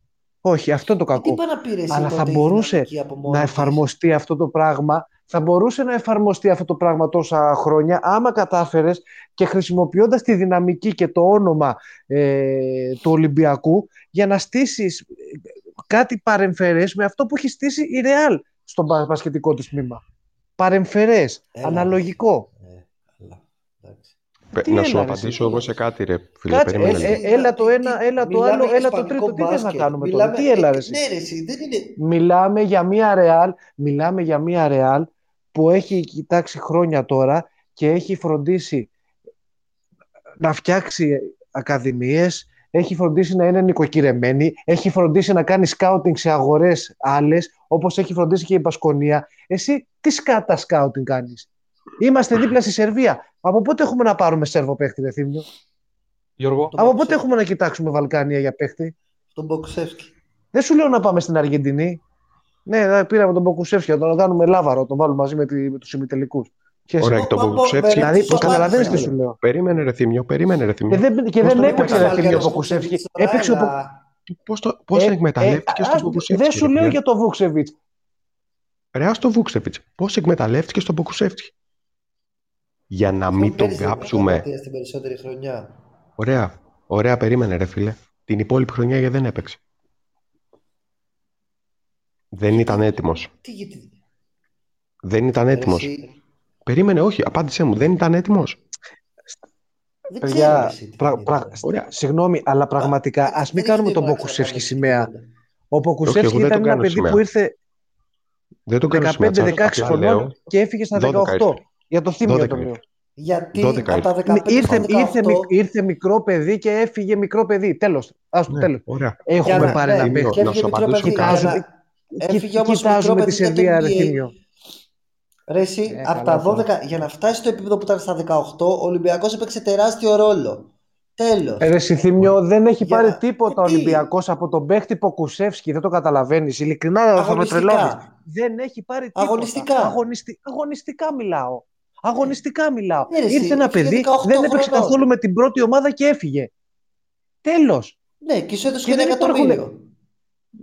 Ρε Θήμιο, Παπάρια αλλά σου έχει με πιο δώσει. μισή μήνες Πρώτον, G League, ο παίχτης σε παρουσιάζεται Έλα, έτοιμος ρε, να παιδιά. προσφέρει σε ομάδα θα μπει play-off. Προφανώς Έλα, συγγνώμη. δεν εκτιμήθηκε πολύ σωστά η περίπτωση του Ποκουσεύσκη. Δηλαδή, ήμασταν πιο, ευ- πιο έτοιμοι να δώσουμε χρόνο στο Χαραλαμπόπουλο πέρσι, να το πω έτσι. Να καταλάβεις τη λάθος ευθύνη. συ- συμφωνώ με μη, μία 100%. Εντάξει, αυτό τώρα βέβαια το λέμε των υστέρων, έτσι, γιατί τώρα. και- Δηλαδή, Ε, Έχω πάντα προσφέρει μη την εκ αρνητική των κουβέντα για τον υστέρων. Ποκουσεύσκι. Εμείς, εμείς Όχι, κρίνουμε εκ των όχι, υστέρων. Τσάρλς. Οι επαγγελματίες Λέγε τι πρέπει έλεγα. να, να κρίνουν τέτοιο. Λέγε τι Καλά, έλεγα εσύ για έλεγες. Ποκουσεύσκι με κράζατε. Εσύ έλεγες να παίξεις. Εσύ έλεγες Όχι, να παίξεις, απλά- να μπει μέσα. Θυμιώ. Αλλά Απλά θα σου πω κάτι. Έλα. Α, για την Μπασκόνια και το κλείνουμε να συνεχίσουμε την κουβέντα μας. Η Μπασκόνια έφερε τον Βιλντόζα από την Αργεντινή.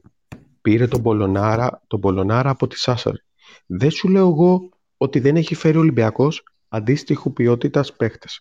Αλλά δεν είναι ο οργανισμός που μπορεί να τους εκμεταλλευτεί. Αυτό πρέπει να διορθώσουμε. Δεν είναι ότι έρχονται κακοί παίχτες. Έρχονται καλοί παίχτες. Απλά δεν μπορεί ο οργανισμός να τους εκμεταλλευτεί. Γιατί δεν έχει βάσεις Ναι, ο οργανισμός. Ο οργανισμός τα Δεν είναι τελευταία μόνο 8 θέμα χρόνια βάσεων, Γιώργο μου. Δεν είναι ο μόνο θέμα Ολυμπιακός βάσεων. τα τελευταία 8 χρόνια θύμιο πήγε ψηλά λόγω Σπανούλη και λόγω Πρίντεζη και μετά όλων των υπολείπων. Αν Ναι. μια ομάδα σαν την Πασκόνια είχε ένα Σπανούλη, ναι, θα πήγαινε Final Four. Το θέμα είναι το τι πρέπει να κάνει ο Ολυμπιακός μετά το Σπανούλη, μετά τον Πρίντεζη, μετά από όλα αυτά. Έχει βάσεις; Λειτουργεί σωστά; Όχι. Όχι και όχι. Είπα τρία Να όχι πάρω για να μια μην πω και πάσα. τέταρτο. Να, Να πάρω μια Επειδή, να ε, απαντήσω ε, μόνο σε ε, αυτό να που πα- λες. πες μου, Θήμιο. Πες. Να απαντήσω μόνο σε αυτό που λες. Η Μπασκόνια έχει το δικαίωμα και, και εκεί μεταφράζεται μόνο η δυναμική να βγει μια χρονιά και 13η και 14η και να μην ανοίξει Ρε. μύτη. Θημιό, Μισό λεπτό. Μισό λεπτό. Θημιό, Μισό λεπτό. είναι, η, τε- είναι η, τρίτη, η τρίτη χρονιά που παίρνουμε τα... Μη πω ότι παίρνουμε στην Ευρώπη και είναι η τέταρτη χρονιά που μένουμε άτιτλοι. Πόσες Άλλο μύτες θέμα. να ανοίξουν Ναι. γάμο το κεράτο. Ε, κάτσε ρε Θημιό. Η- έχει μου λες η Μπασκόνια το δικαίωμα και την Άλλο θέλω ε, να πω. ευελιξία να μην ανοίξει μύτη. Εμείς δηλαδή τι άλλο να κάνουμε; Τέσσερα χρόνια είμαστε έτσι ρε μαλάκα. Ο Και- Χριστός και η Παναγία. Και ποια μύτη άνοιξε; Να- Ποια μύτη άνοιξε; Να που πω- Χριστός και η τρώγαμε 30 Παναγία. πόντους. 30 πόντους από τη Μακάμπη, 65-90 πέρσι. Άλλο θέλω Και να δεν- πω, ρε παιδιά. Ωραία, συγγνώμη, συγγνώμη. συγγνώμη. Πάμε. Όχι, θέλω να πω ότι εμείς συζητάμε σε μια, α- αν μπορούσαμε να έχουμε την υπομονή, να δώσουμε το χρόνο σε μια ομάδα που θα μας δείξει προοπτική για να μπούμε αύριο οχτάδα, θα φτά... πώς συζητάμε τώρα και λέμε «Α, δεν κάνει ο Μπαρτζόκας, κάτι γίνεται με τον Σλούκα, Πες- πρέπει να φύγει ο Μπλατ». Δεν γίνεται. Κοίτα τι επιλογές έκανες σαν forward. Α, να το κράξουμε αυτό. Όχι. Όχι, Είσαι φύγανε οι λάθος. παίκτες του Blatt. Είσαι Πολύ λάθος. καλή. Να σου, απαντη- να σου απαντήσω Τι γιατί είμαι είσαι λάθος. Γιατί αν η διοίκηση έβγαινε και έλεγε ένα απλό πράγμα. Παιδιά, κάντε υπομονή. Έχουμε βάλει ένα πλάνο ώστε σε δύο χρόνια να είμαστε δυνατοί. Πιστεύεις εσύ ότι δεν θα στήριζε ο κόσμος; Πιστεύεις εσύ ότι θα άνοιγαν μύτες; Ούτε καν. Εδώ στήριζε ο κόσμος και δεν άνοιγαν μύτες όταν έτρωγες 30 πόντους από την ΕΦΕΣ, 30 πόντους από τη Μιλάνο, 25 πόντους από τη Μακάμπη. Γιατί πίστευες στην ομάδα. Το λάθος που έχει κάνει η Καλά, διοίκηση και αυτό δεν έχει το- βγει ποτέ να το αυτό πει, δεν έχει βγει ποτέ να το πει, είναι ότι παιδιά κάντε υπομονή να φτιάξουμε μια δυνατή ομάδα σε δύο χρόνια. Το λάθος επίσης της διοίκησης ε, ε, είναι ότι... Πες, Τσάρλς. Εγώ θα προσθέσω και κάτι ακόμα. Sorry. Τελείωσε και θα προσθέσω και κάτι ακόμα. Επίσης το Αυτό που λάθος της λες. διοίκησης είναι ότι δεν έχει στηρίξει ποτέ το πλάνο της σωστά. Ή ούτε Δηλαδή, καν αυτό. Απλά πείτε μας ποιες είναι οι προσδοκίες. Δηλαδή, Δε, όχι, εγώ δεν λέω να μου πει ποιες είναι οι προσδοκίες. Απλά είτε με τις κινήσεις της να μου δείξει ότι έχει πλάνο. Όταν μου, μου διώχνει τον μπάντερ το Νοέμβριο, δεν έχει πλάνο η ομάδα. Εγώ θέλω να δω πλάνο. Και εκεί θα στηρίξουμε. Όταν η ομάδα, λέμε εδώ και τρία χρόνια, να φτιάξουμε μια δυνατή ομάδα για να τελειώσει καλά ο αρχηγός, να τελειώσει καλά ο υπαρχηγός και δεν φτιάχνεις μια σωστή ομάδα, τότε είσαι λάθος. Όταν κάνεις το μέχρι τέλους και δεν στηρίζεις την ομάδα και την απόφασή σου και τον κόσμο που έχει βάλει πλάτη, τότε είσαι λάθος. Γι' αυτό σου λέω, Τι εννοείς όλα δεν στηρίζεις; Τι εννοείς δεν στηρίζεις; στήριξε η διοίκηση την απόφασή της. Τι εννοείς; Που- Έφτιαξε ομάδα, έφτιαξε ομάδα για να είμαι καλός στην Ευρώπη. Ρε, να εσύ στηρίξει είπες τη- ένα να στηρίξει προπονητή, την αυτό είναι επιλογή το budget μου, αυτό, είναι- αυτό είναι το budget που μπορώ να σου δώσω με αυτά τα δεδομένα, πάρ το διαχειρίσου το. Ωραία. Να σου απαντήσω κάτι σε Τι αυτό. να κάνει; Τι να Τι κάνει. να κάνει; Άλλο budget είχαμε τον Απρίλιο, άλλο budget είχαμε τον Ιούνιο. Και λογικό δεν είναι ρε παιδιά, εν μέσω κορονοϊού. Εγώ δεν είδα όλες οι ομάδες να ρίχνουν τον budget τους. Εγώ πιο, επι- πιο Τι υψηλά budget είδα σημασία φέτος. έχει αυτό; Τι σημασία έχει αυτό, δεν είναι λογικό απ' την άλλη. Δηλαδή θα κατηγορήσουμε Κοίταξε γιατί να το δεις. budget δεν ήταν 9 και ήταν Άκουσε να δεις. 7. Λέ- λέ- λέμε, τώρα, λέμε τώρα διαφορετικά πράγματα. Κα- Κάνουμε άλματα στην κουβέντα. Άλλο κομμάτι είναι ε, αυτό που λες εσύ για στήριξη και για την ομάδα που δεν έχουμε υπομονή. Γιατί λες εσύ ότι δεν έχουμε υπομονή. Είπες πριν, δεν έχουμε υπομονή, δεν μπορούμε να δεν στηρίζουμε γιατί εμείς θέλουμε τίτλους, τους τρώμε όλους κτλ. Πρώτον, δεν γίνεται αυτό γιατί έχουμε πάρει τα παπάρια μας, sorry κιόλας, τόσα χρόνια και καθόμαστε Παρασκευή 4, 3 Απρίλη, μία η ώρα το βράδυ και καθόμαστε και συζητάμε για τον Ολυμπιακό. Δηλαδή, έτσι, προ, προφανώς Ε, και ο αυτό κόσμος είναι. στη, στηρίζει και πονάει μαζί. Παράλληλο είναι αυτό το πράγμα. Δεν Ε, είπα εγώ. Δεύτερον, Ναι. περίμενε λίγο. Δεύτερον, εκτός της κουβέντας που κάνετε, ότι θέλε, θέλουμε να βλέπουμε να υπάρχει πλάνο, να υπάρχει μια προοπτική, να υπάρχει ένα οτιδήποτε έτσι, ας πούμε, ε, στηρίζεις, Θήμιο, και εμπράκτος και δεν γκρινιάζεις όταν βλέπεις και μια βελτίωση μέσα στη χρονιά. Ακριβώς. Λες ακριβώς. εσύ για- για τον Μπαρτζόκα, ότι παράδειγμα, λέμε ο Μπαρτζόκας δεν κάνει να φύγει. Ε, δεν, μπο- τι να κάνω ρε εσύ Θήμιο μου, τι να κάνω όταν βλέπω αυτό το, το μαύρο το χάλι. Δεν μπορώ ρε φίλε, συγγνώμη, ε, δεν μου βγαίνει να πω. Ε, ας κάτσουμε λίγο, λες και είμαι ο, η εκκλησία Άλμπα. επί Οθωμανικής ε, αυτοκρατορίας. Τους Ολυμπιακός Οθωμανούς είμαστε, τους έστειλε ο Θεός και ο Θεός θα τους πάρει. Όταν βλέπω την ομάδα λοιπόν Αφού είμαστε απελαγοδρομή Ολυμπιακός, μην και όταν- περιμένετε, θε- και όταν μην του περιμένετε χρόνου Βασκόνια. θα έχω και όταν του, και όταν του χρόνου θα έχω ε, να διεκδικήσω τίτλους θέλω έναν άνθρωπο που να μπορεί να τους διεκδικήσει και δυστυχώς δεν με έχει πείσει ο κότσο, όπως έχω πει ένα εκατομμύριο φορές, ότι θα είναι εκεί πνευματικά για να τους διεκδικήσει και ότι θα στήσει μια ομάδα που στα ζώρικα θα είναι εκεί. Γιατί δεν το έχει κάνει ποτέ. Οπότε να στηρίξω τι, να στηρίξω τυφλά, να στηρίξω μουγκά, να στηρίξω βουβά, πώς να στηρίξω. Κατάλαβε, σου λέω. Ε, ένα μεγάλο πρόβλημα για μένα προσωπικά, σαν Παναγιώτη. Εγώ αυτό, αυτό, αυτό βλέπω, αυτό με ενοχλεί. Θα στη, στηρίξω, α στηρίξω. Άμα είχαμε τέτοιο διαρκείας θα έπαιρνα και του χρόνου, άμα έχει διαρκείας θα πάω. Αλλά θα πάω και θα πω δύο σκατά. Τα οποία δύο σκατά τα βλέπουμε για διαφορετικό λόγο την τελευταία τετραετία. Και ξέρεις γιατί τα βλέπουμε για διαφορετικό λόγο την τελευταία τετραετία, πενταετία. Γιατί μετά, δεύτερο βήμα, και η διοίκηση, και η διοίκηση που δεν διοικεί από τα social, ας πούμε, και δεν διοικεί από τέτοιο, έχει, έχει ένα κακό. Δεν, ακούει, δεν μπορεί να αφουγκραστεί τα, τα καλά που τις προτείνουν. Είναι μόνο τα κακά που τις προτείνουν να αφουγκράζεται. Μόνο την, την κακή γκρίνια. Η κακή γκρίνια την επηρεάζει. Όταν το 17 είχαμε μια χαρά ομαδάρα που στο τέλος δεν πήραμε πρωτάθλημα γιατί είχαμε απέναντί μας ένα πάρα πολύ καλό βάζελο και εμείς ήμασταν ε, με σημαντικότατες απουσίες επειδή υπήρχε γκρίνια και επειδή υπήρχε η τέτοιο ότι το νύπιαμε από το βάζελο στο, στο σεφ, πήγαμε και τα ξυλώσαμε όλα. Σε ομάδα που πήγε τρένο όλη τη χρονιά. Τότε ήταν καλή που τους, ε, ακου, πες το, ήταν καλή που, τους, ε, που ακούγαν τον κόσμο. Ούτε το 18 πρέπει να έρθει η ομάδα. Βά, βάζω και τον Αντώνη στην κουβέντα να είμαστε πολλές. Έλα, καλησπέρα. Καλησπέρα. Δεν σε ακούμε, είσαι στο βάθος. Καλησπέρα, λέω, καλησπέρα. Με ακούτε τώρα; Με, με τέτοιο, με, μια, με λίγο απόσταση. Και, προ... και προχθές. Και, και προχθές το ίδιο, ναι, και προχθές το ίδιο ήσουν. Τα ίδια ακουστικά χρησιμοποιώ συνέχεια. Λοιπόν, ε, μπαίνει ο Θήμιος σε, σε ένα ρόλο, πώς το λένε, αμυντικό, ε, χωρίς λόγο. Η ομάδα πέτυχε ό,τι πέτυχε με ένα συγκεκριμένο τέλος πάντων πλάνο, είτε αυτό προέκυψε είτε οτιδήποτε, είτε είναι αυτό που λέει ο Γιώργος, είτε με τους δυο παίχτε, οτιδήποτε αυτό το πράγμα τελείωσε. Πρέπει να παραδεχτούμε ότι το πράγμα αυτό τελείωσε. Σωστά. Το, το παγκόσμιο μπάσκετ, το ευρωπαϊκό μπάσκετ αλλάζει. Δεν μπορείς να διοικείς με το ίδιο μοντέλο που διοικούσες το 10, το 11 και το 12. Σιγά σιγά όλες οι ομάδες προσλαμβάνουν GM, βρίσκουν άλλο τρόπο, ε, πώς το λένε, να προσλαμβάνουν προπονητές. Ε, από εκεί που ήταν ο Τόμι στον πάγκο και υπήρχε ένας άνθρωπος να μιλήσει στους παίχτες, δεν υπάρχει κανένας. Ε, πρέπει να γίνει σημαντική επένδυση πρώτα απ' όλα σε ανθρώπους εκτός του αγωνιστικού budget. Είναι για μένα η νούμερο ένα προτεραιότητα αυτή τη στιγμή.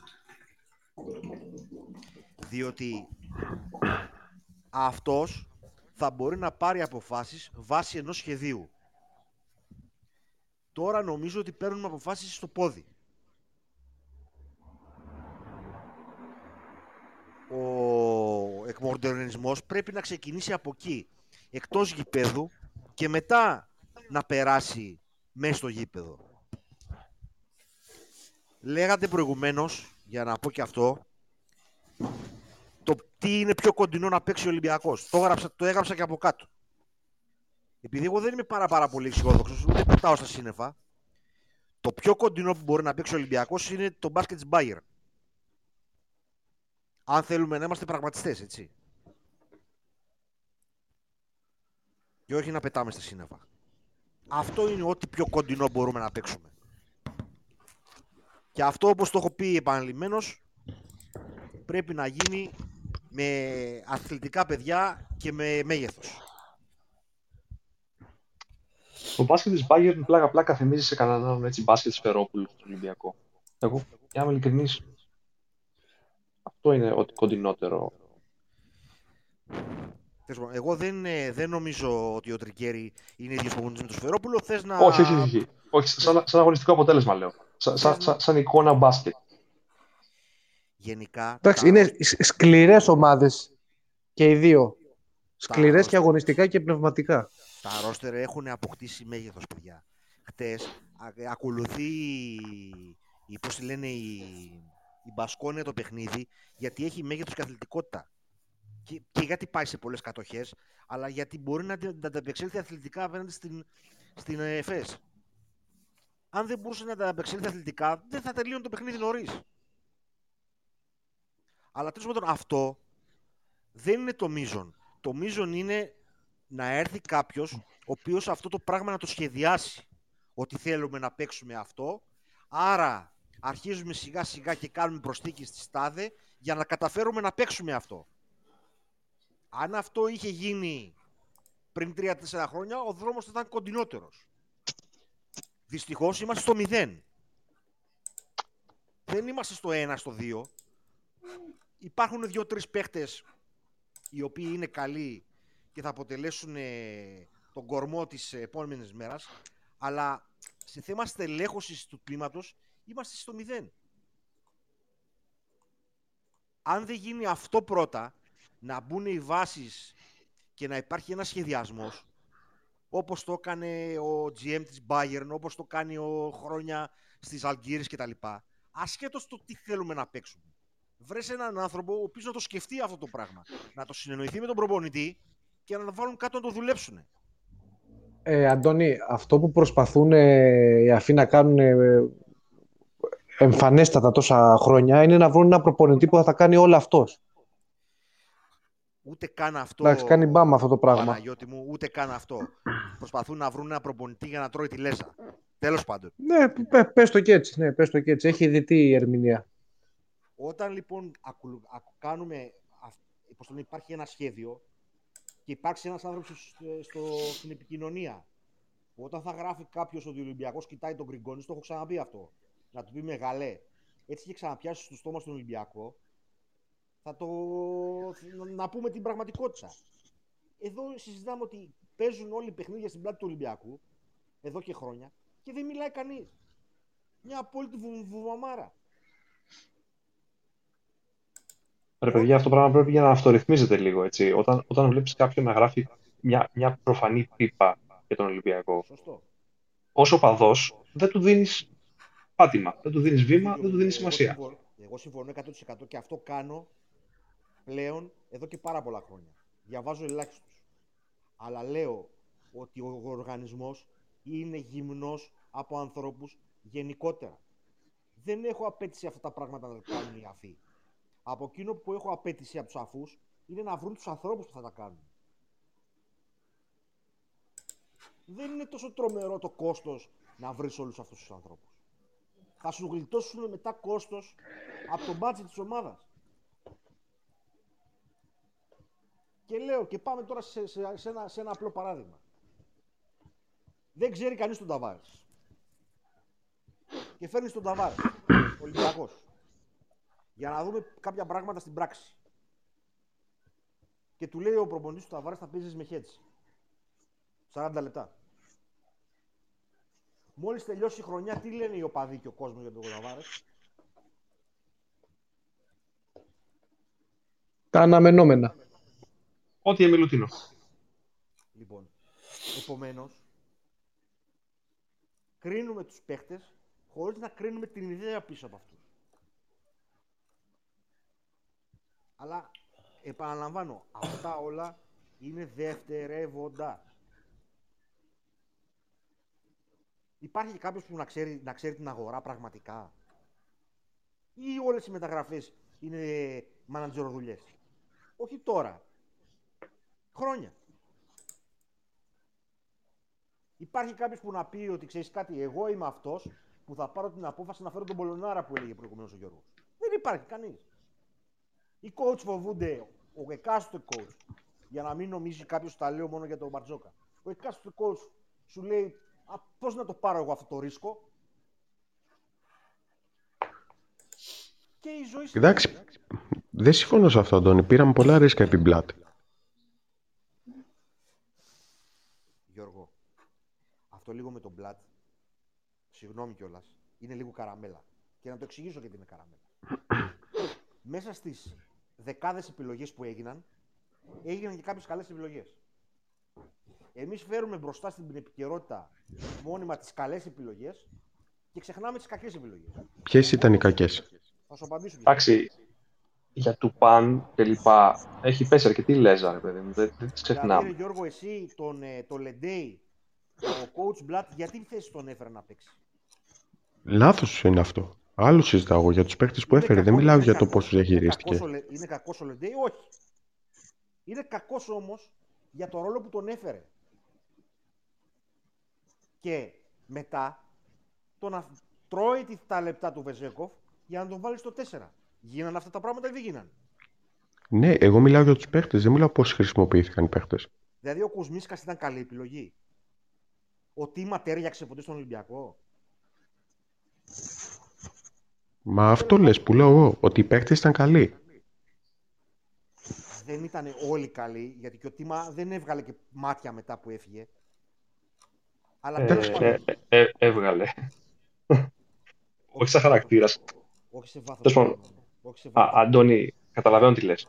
Καταλαβαίνω τι λες. Ε, να σας συμβιβάσω λίγο τους δυο σας, έτσι. Ε, Όχι, δεν- έφερε ως επιτοπλίστων εξαιρετικές μονάδες ο Μπλατ και επί του Μπλατ και σήμερα με τον Μπαρτζόκα και παλιότερα βλέπουμε το βασικό για μένα σύμπτωμα ότι δεν έχουμε άγνοια της αγοράς, έχουμε κακή τεχνογνωσία στο να τοποθετούμε μονάδες σε ρόλους. Έτσι. Αυτό που γκρινιάζω ας πούμε, τώρα δύο-τρία χρόνια και λέω για τους πλαγίους. Ότι μονίμως τοποθετούμε παίχτες εκτός ρόλου στον οποίο αισθάνονται άνετα. Ε, δεν είναι τόσο πολύ ότι δεν έχουμε γνώση της αγοράς, με την έννοια ότι, ότι γνωρίζουμε ή δεν γνωρίζουμε ότι ένας παίχτης κάπου στη Σιβηρία παίζει και παίζει καλά. Δεν νομίζω ότι υπάρχει αυτό το ζήτημα. Δεν, δεν μπορώ να φανταστώ δηλαδή ότι ε, εγώ, ο Μανόλο, ο Ναβάχο, οτιδήποτε έχουν υπόψη τους μονάδες που δεν τις έχει υπόψη τους ο, ο, ο Μπαρτζόκας. Συμφωνείς δηλαδή Ε, το μοντέλο να παραμείνει έτσι όπως είναι; Όχι, το αντίθετο. σα ίσα λέω ότι έχουμε μείζον πρόβλημα όχι στο, στη, στη, στη γνώση της αγοράς. Αυτό που λες δεν είναι γνώση της αγοράς. Αυτό που λες είναι. Ε, Πώς το λένε. Το, το, το να μπορείς να, Οργανισμός.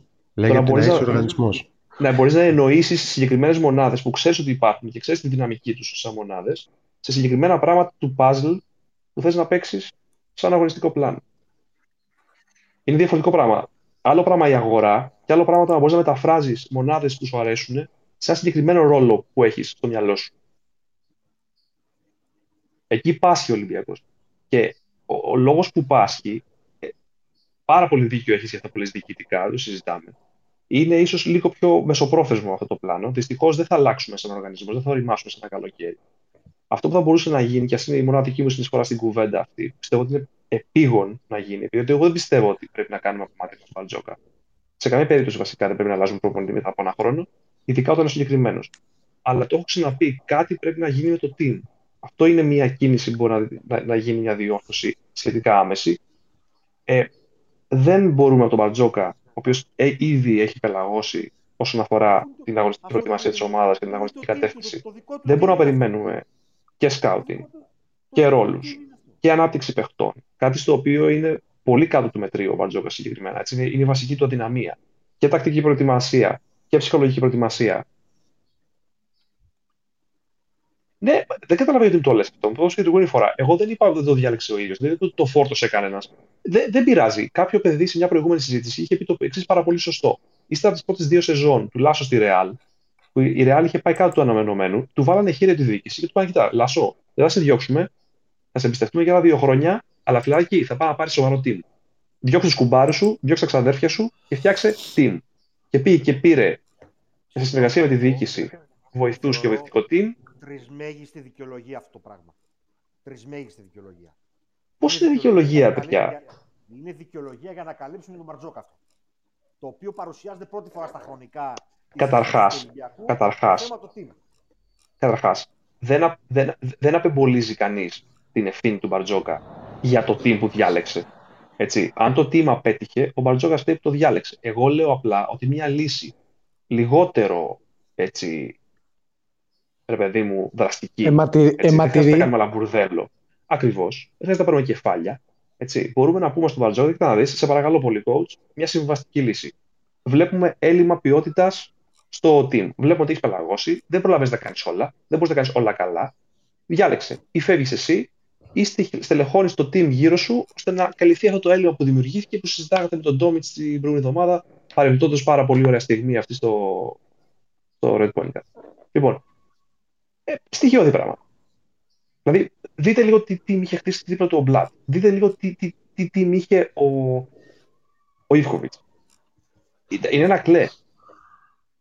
Ποιος τριαντάφυλλος τώρα και ποιος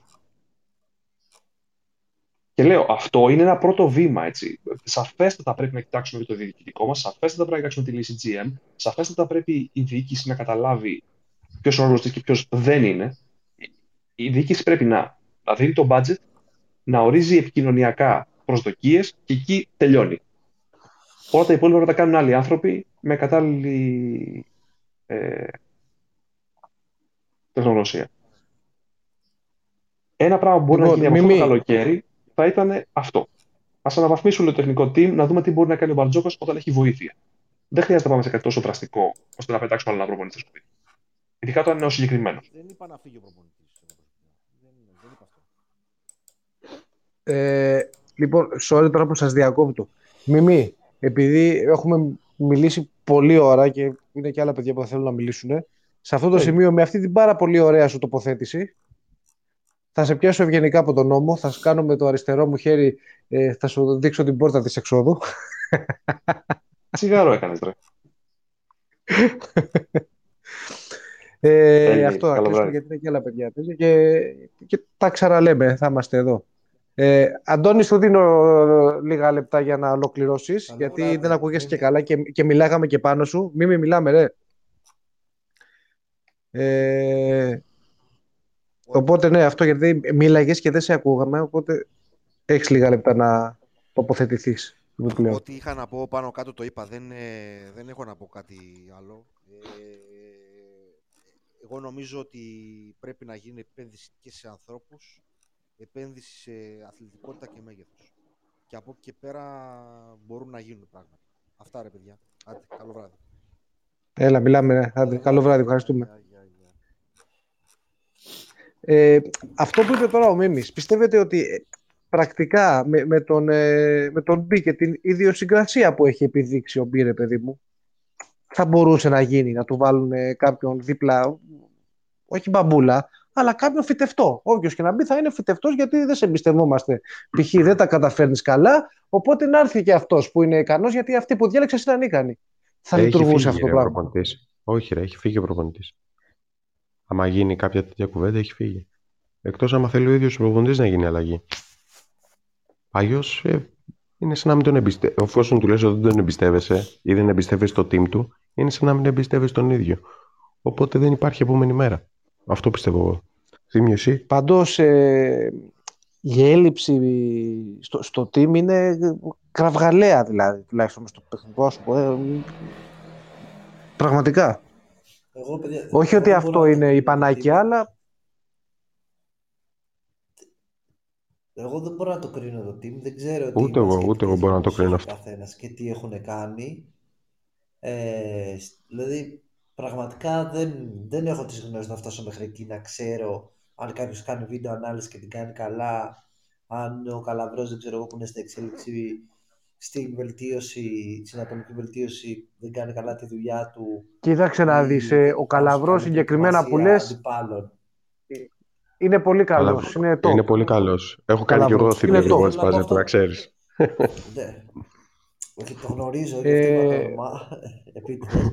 Ο, Αλλά δεν μπορώ να τους κρίνω. ο, παρα, εσύ, ο δεν παρανοϊκός Λαρισαίος είναι και αυτός top. Παιδιά, εγώ δεν- δεν μπορούμε και να τους κρίνουμε όμως γιατί δεν ξέρουμε και τι κάνουν στην προπόνηση. Ε, ή, ή τι οδηγίες δίνουν και αν τις ακούει ο προπονητής. Γιατί π.χ. ο, ο παπάς που είναι στον πάγκο, που είναι ο πρώτος βοηθός, πολλές φορές τον έχουμε δει και σηκώνεται και μιλάει στον ε, Μπαρτζόκα. Τώρα, αν μεταφέρονται οι οδηγίες ή αν γίνονται οι οδηγίες, εντάξει, δεν μπορούμε να το ξέρουμε αυτό. Απλά πιστεύω ότι ο Μίμης λένε και ο Τσάρλς να υπήρχε πιο ενεργό μέλος π.χ. στην ομάδα, πιο έμπειρος βοηθός, γιατί εντάξει, και ο Σφερόπουλος δεν έχει κάποιον Στόμιτς. βοηθό. Ένα Ένας Στόμιτς. Στόμιτς. Εντάξει, εγώ τον Ντόμιτς δεν τον Τώρα βλέπω πώς πια είναι ως ο βοηθό. Τόμιτς, ε; Ναι, τώρα στην, Όχι, όχι. ε, στη Δεν Μακάμπη είπα ο λέω. Τόμιτς, λέω ένα Τόμιτς λείπει. Ναι, εγώ έτσι πιστε- ότι θα ήθελα να υπήρχε ένας Τόμιτς που συνδέει τους Πολ- παίχτες με την ομάδα αλλά και έχει και πολλές γνώσεις, ας πούμε, τακτικά γιατί ο Τόμιτς είχε δουλέψει και με πολλούς προπονητές. Είχε δουλέψει με τον Ιφκοβιτς, είχε δουλέψει με τον Μπαρτζόκα, είχε δουλέψει με τον Γιαννάκη. Ενώ ότι είχε κρατήσει πράγματα από άλλους. Θα ήθελα έναν έμπειρο βοηθό. Γιατί και ο Μπλατ, αν εξαιρέσουμε τον Γκέμζούρα που ήταν, πήρε μετάλλιο με τη Λιθουανία, ο, ο Δέδας πρώτη φορά ήταν βοηθός. Εγώ δηλαδή θα ήθελα να βλέπα... Ποιο να σου πω τώρα, ρε γάμο το. Ε, τον Καστρίτη που είχε ακουστεί όταν τον έφερε ο Μπλατ. Ναι, είχε δουλέψει 10 χρόνια ως πρώτος. Και τώρα είναι στο Ισραήλ. Θα ήθελα να τον έβλεπα ως βοηθό. Καταλαβαίνεις πώς το λέω, αλλά εντάξει, δεν μπορώ να κρίνω τώρα άμα κάποιος ο, ο τριαντάφυλλος κάνει κακή δουλειά ή καλή. Αυτό εντάξει, μπορώ να το κρίνω. Εντάξει, κοίτα, είναι, είναι η μαύρη τρύπα, ρε παιδί μου, μεγάλη. Και παίρνει πολύ πράγμα μέσα. Δηλαδή, ξέρεις, υπάρχει Εσύ, κρίση εγώ δεν πιστεύω ότι επί είναι και μαύρη αδίκων, τρύπα. ας πούμε. Δεν- Η, εγώ δεν η πιστεύω ότι εικόνα είναι της ακριβώς μαύρη ομάδας. τρύπα. εννοώ. Α, Μαύρη τρύπα εννοώ την εικόνα της ομάδας. Ε. Πάντως, Ναι, ναι. το σαν λειτουργία, α, και από το, δηλαδή, και ο Τόμιτς τι είπε, ότι βρεθήκαμε συγκεκριμένοι άνθρωποι σε συγκεκριμένα πόστα και ανεξαρτήτως προπονητή, ξέρεις, υπήρχαν κάποιες σταθερές και ο τρόπος που λειτουργούσαμε. Υπ- υπήρχε μια Και αυτά ήταν συνέχεια. τα Ένα, στοιχεία της ναι, υπήρχε μια επιτυχίας. συνέχεια. Θέλω να πω ότι το, η πρώτη φορά που επιχειρήσαμε να βγούμε από αυτό το πράγμα ήταν επί μπλατ. Όμως, και εκεί Εντάξει, είναι ε, ότι ε, και, και αυ- Ξέρεις. πρόσεξε να δεις. Και ε, αυτό το, το επιμπλάτ που, που λέμε και ξαναλέμε δεν μπορεί να κρυφθεί, παιδιά. Δεν μπορεί να κρυφθεί. άλλο θέλω Πραγματικά, να πω. δηλαδή, Άλλο θέλω. Δεν μπορεί να δεν κρυφθεί για μπο- χίλιους δυο λόγους. Δεν- Ναι, και άμα, θέλω και να άμα πω όμως κάποιος ότι- έκανε κάτι καλ- καλό ε, στην μετά σταθερόν εποχή είναι ο Μπλατ. Έστω για μισό χρόνο. Πάντως, τον μπλατ τον φέραμε για να αλλάξουμε τον τρόπο λειτουργίας του αγωνιστικού τμήματος της ΚΑΕ. Α- Αυτός ήταν ο ουσιαστικός του ρόλος, εγώ πιστεύω. Ναι. Έτσι. Και, και αγωνιστική φιλοσοφία. Αλλά και όλο το πνεύμα. Ότι παιδιά να φέρουμε παίκτες που να τους εμφανίσουμε εμείς σε αυτό το επίπεδο, να μπουν με το κορμό, αύριο μεθαύριο να μας δώσουν υπεραξία και, και, και, και, και. Αυτό απέτυχε και γιατί κάποιοι, και, και γιατί ο Μπλαντ δεν ήξερε καλή, τι- πρι- πριν φτάσουμε στο σημείο, ξέρεις, που υπήρξαν προβλήματα και στην ομάδα και μετά το πρόβλημα το δικό του. Μα αυτό, αυτό όμως το σημείο ήταν το σημείο 0. Δηλαδή, εντάξει, έκατσε και η Κέντα με το πρόβλημά του που από ένα σημείο και μετά εννοείται ότι δεν μπορούσε ο άνθρωπος να Θέλω να πω ανταποκριθεί. ότι προφανώς, ίσως αλλά το πρόβλημα σημείο του μηδέν δεν ήτανε- είναι ποτέ- Το γνωστό. Εγώ αισθάνομαι ότι κάποια, ενώ είχε ξεκινήσει με διαφορετική νοοτροπία, κάποια στιγμή δεν είχε τη δύναμη, ξέρεις, να τα καταφέρει. Γιατί ξέρεις και σαν μπασκετικός οργανισμός ε, αντιδρούσαμε σε αυτό το οποίο ήθελε ο Εγώ Μπλαντ να νομίζω, κάνει. ε- εγώ νομίζω Θήμιο, το μεγάλο πρόβλημα ε, παρουσιάστηκε, ε, ε, που παρουσιάστηκε επί Πλάτ και αυτό που σήκωσε εντός αγωγικών τα χέρια ο Πλάτ ήταν όταν ε, είχε χρειαστεί να επιτελέσει χρέη τηλεφωνητή χρέη, ε, εταιρείας που παίρνει για, για χρέη ας πούμε. Εντάξει, όταν έπρεπε εκεί να κάθεται και να μιλάει για τέτοιο και παιδιά μπείτε και όλα καλά και θα πληρωθούν, ε, εντάξει. Ναι, Και οκ. δεν πληρώνομαι Δεν- εγώ για να πληρωθείτε εσείς; ε, ναι, εντάξει, δεν είναι Ολυμπιακός από κούνια, ρε φίλε, όχι. Επαγγελματίας είναι ο άνθρωπος Εγώ και θεωρητικά απλώς, θα δουλέψει ξέρεις σε τι- επαγγελματικές ξέρετε τι συνθήκες. Θέλω να πω. Ξέρετε τι θέλω να πω. Το- Καταλαβαίνω ότι υπήρξαν αρχαία προβλήματα, αλλά στο ότι βρισκόμαστε αυτή τη στιγμή στο σημείο 0, ο Ολυμπιακός, αυτό που θέλω να πω είναι ότι επιχείρησε να κάνει μια αλλαγή στη φιλοσοφία και στον τρόπο τον οποίο, ξέρεις, αγωνιστικά κινούμαστε, επί μπλατ, συνειδητά. Ασχέτως αν αυτό, για χίλιους δύο λόγους, δεν βγήκε. Μπορεί και να μην έβγαινε έτσι κι αλλιώς. Σε αυτό συμφωνώ, ναι, σε αυτό συμφωνώ. Συμφωνώ σε αυτό. Δηλαδή, α- ας το δώσουμε και αυτό το... Ότι δεν είναι... Ξέρεις ότι όλοι είναι τυφλοί, ας πούμε, στη διοίκηση και δεν ξέρουν. Δηλαδή, Ωραία, θες προσπάθησε να, να γίνει θες αυτό να το το πιάσουμε λίγο όμως αυτό το κομμάτι; Ότι εγώ θεωρώ απαράδεκτο να μην υπάρχει ένας μπασκετάνθρωπος ανάμεσα σε μια διοίκηση. Εγώ σαν Γιώργος σου λέω, το θεωρώ απαράδεκτο. Όλες οι ομάδες έχουν ένα μπασκετάνθρωπο κοντά. Εμείς δεν έχουμε Πού έναν. λες, ε, ε, ανα- πού Ναι, λες εγώ μεταξύ δεν της λέω διοίκησης μόνο- και του ναι, κριτή και του εγώ δεν θα αγωνιστικού το- τμήματος. Ναι, δεν θα το θέσω ως GM, επειδή είναι πολύ της μόδας πια να λέμε ο GM. Υπάρχουν και άνθρωποι σε ομάδες στην Ευρωλίγκα που δεν είναι GM, αλλά είναι παλιοί παίχτες, προ- ε, μόλις σταματάνε, που οι άνθρωποι που έχουν περάσει πάρα πολλά χρόνια στο μπάσκετ και γνωρίζουν. Πήγε ρε φίλε, βλέπουμε, σ- δες λίγο πώς θα συμπεριφερθεί η Ρεάλ στο Ρέγες. Παράδειγμα. Αυτό σου λέω. Όχι μόνο στο αγωνιστικό. Πώς γίνεται να κρίνουμε εμείς ότι θέλουμε εμείς ένα παίχτη χωρίς να έχει ένα ίχνος από μπασκετάνθρωπο κοντά. Αυτό θέλω να σου πω, να συνδέει τη διοίκηση με τον προπονητή. Καμία σχέση με τους παίχτες. Διοίκηση και προπονητή. ένα μπασκετάνθρωπο. Και, να- και ένα άλλο πρόβλημα, παιδιά, που το έχουμε παρατηρήσει είναι το ότι χάνουμε Έχουμε τη στελέχη, φτώχεια. χάνουμε ανθρώπους που ήταν χρόνια στην ομάδα και δεν αναπληρώνονται. Δηλαδή αυτό το Για- πράγμα... Ο, Μα- ο, Μα- ο Μαρμαρινός, Τι ας λες πούμε. τώρα μόνο για τον Σαββρόπουλο; Εγώ για το Για- Μαρμαρινό κατάλαβα ότι λέει π.χ. Για, για, για οποιονδήποτε Και έχει Σαββρόπουλο, φύγει το βάλουμε. και το Μίτς. Έχουν αναπληρωθεί οι ρόλοι τους.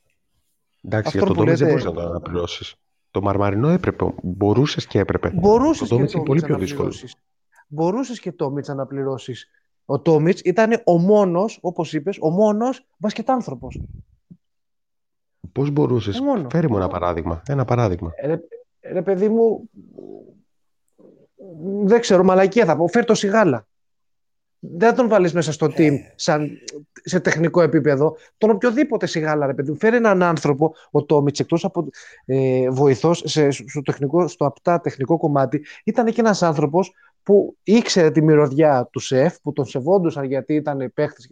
Μοναδική περίπτωση. Τράβαγε τους Εννοείται. κραδασμούς. Τράβαγε τους κραδασμούς. Ναι, μο- μοναδική περίπτωση, έτσι. Δεν θα βρεις άλλον Τόμιτς, αυτόν καθ' αυτόν. Αλλά αυτόν τον ρόλο μπορούσες να βρεις μια ισχυρή προσωπικότητα. Υπάρχουν προσωπικότητες. Τώρα, ναι, όχι, δεν τους ξέρω όλους, θα κάτσω να σου πω, να κάνω εγώ τη διαλογή. Αλλά υπάρχουν άνθρωποι με προσωπικότητα που θα μπορούσαν να επιτελέσουν σε ένα ποσοστό αυτού του έργου. Δεν αναπληρώθηκε αυτός ο ρόλος από κανένα. Αναπληρώθηκε ο ρόλος του Για- Σταυρόπουλου. Αναπληρώθηκε ο ρόλος του Μαρμαρινού. Του Μαρμαρινού ήταν και προσημα- πολύ σημαντικός ο επιτυχία- ρόλος. Η επιτυχία και ταυτόχρονα αποτυχία του Ολυμπιακού είναι ότι ο, στα καλά χρόνια λειτουργήσε σε ανθρωποκεντρικό καθαρά επίπεδο και όχι σε επίπεδο ρόλων και γι' αυτό δεν έδωσε σημασία στους ρόλους. Θες να το εξηγήσεις λίγο αυτό. Καταλάβατε τι θέλω να πω. Θέλω να πω ρε εσύ ότι είναι, ξέρεις, είμαστε μια οικογένεια, είναι ο Χρήστος, ο Τάκης, ο Γιάννης και ο Γιώργος και αυτό είναι που μας κάνει εμείς να είμαστε καλά και να παίζουμε καλά ή έτσι θεωρούμε. Και εντάξει, έφυγε ο Τάκης, δεν θέλω εγώ καινούριο Τάκη, ας πούμε οι υπόλοιποι εδώ πέρα που εμείς τα ξέρουμε τι πρέπει να γίνει και να πάμε καλά. Εντάξει, εγώ δεν το είδα ότι ο Ολυμπιακός είναι οικογένεια πάντως. Ρε εσύ, τι θέλω να πω, δες το σε όλες τις επιλογές. Δες το σε Επειδή όλες το- τις επιλογές πώς στηρίζονται μέσα οι άνθρωποι που είναι σε ένα συγκεκριμένο team χρόνια. Δες το σε όλες. Α, μιλάς μόνο για το team, έτσι. Δεν μιλάς και για τους παίχτες. Μιλάω γενικότερα. Από Γενικότερα. τον γιατρό Ποιος της έχεις- ομάδας, Ε, Ρε παιδάκι μου, κάτσε, από τον συγγνώμη. γιατρό Τώρα, της ομάδας μέχρι και το team. Πρώτον, ο γιατρός της ομάδας έχει... Πότε άλλαξε ρε, εσύ ο γιατρός; Το 16, Το, 10 16. το 16. 16. Το 16 άλλαξε ο γιατρός. Και πριν το 16 ήμασταν και σε καλύτερη μοίρα από τραυματισμούς και τέτοια, αν θυμάμαι καλά. Τυχαίως. Τα ανέκδοτα αρχίσανε από το Εγώ 16 και πάντως- μετά. Τέλος πάντων. Αυτή την εντύπωση που λέω ότι θεωρώ ότι την έχω, ξέρεις, ότι Ε, συγγνώμη λίγο, επειδή βλέπω ένα σχόλιο του Μίμη που λέει για το Μαρμαρινό, ο Μαρμαρινός δεν έκανε μόνο τα analytics. Ο Μαρμαρινός είχε αναλάβει όλο το βίντεο του αντιπάλου για την ανάλυση του αντιπάλου, που είναι από τα πιο σημαντικά πράγματα. Αυτό μια μικρή παρένθεση. Και εγώ θα ήθελα έναν άνθρωπο από την ομάδα που έχει όχι μόνο καταλαβαίνει ποιος είναι Ολυμπιακός, να είναι Έλληνας, δεν με νοιάζει αν είναι Έλληνας, να ξέρει και πώς κινείται το ευρωπαϊκό μπάσκετ. Τόμιτς δεν μπορούμε να βρούμε, Τσάλ. Οκ. Αλλά ένας συνδετικός κρίκος ρε γαμώτο. Ανάμεσα στον προπονητή και στη διοίκηση. Να ξέρει και αυτός δύο πράγματα. Να πει όχι στον προπονητή. Να πει όχι στη διοίκηση. Να μιλήσει Αυτός αυτός. σου λέω. αυτός ο ρόλος που είναι σημαντικότατος και αυτός ο ρόλος δεν έχει αναπληρωθεί. Διώχνουμε ανθρώπους και τους αναπληρώνουμε. Και βαφτίζουμε Αυτό το, το, ε, το κρέας ψάρι. Ναι, ο Παπαλουκάς θα τέριαζε που γράφει ο Μακ από κάτω, αλλά ο Παπαλουκάς θα ήθελε όσα θέλουν και δύο παίχτες. Άνω τελεία.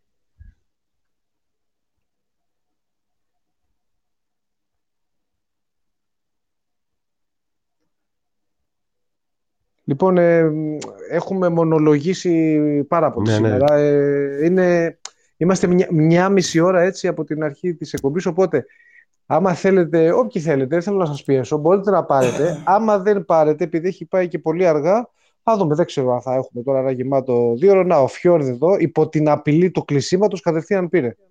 Έλα, καλησπέρα. Έλα, ρε, καλησπέρα, τι γίνεται, ε; Καλά, Όχι, σε καλά, ακούμε τι κάνεις; καθαρά. Απίστευτο. Μ' ακούγεται Ναι, καθαρά. Πολύ εύκολο. Α, Οκ. Γιατί ήμουν έτοιμος να πάω να βουτήξω το κινητό της γυναίκας μου, γι' αυτό. ε, βασικά δεν σας απολαμβάνουμε, ρε. Εσείς δεν είναι πολύ φοβερή κουβέντα σήμερα. Ε, παιδιά, συμφωνώ σε αυτά που λέει ο Σπανούλαρος με τον Τζάρλς ε, και ακολουθεί στην ουσία γιατί δεν διαφωνεί και ο Θήμιος ιδιαίτερα. Ε, νομίζω ότι έχετε πιάσει το ζουμί. Για την ακρίβεια τα έλεγα και περίπου δύο ώρες το είχα αναφέρει σε μια κουβέντα πιο πριν. Ε, α, ε, παιδιά, χάνω, χ- νιώθω ότι χάνεται η μπασκετοσύνη ε, από την ομάδα. Δηλαδή τα στελέχη που φύγανε δεν έχουν αναπληρωθεί ε, και φαίνεται αυτό νομίζω γενικά.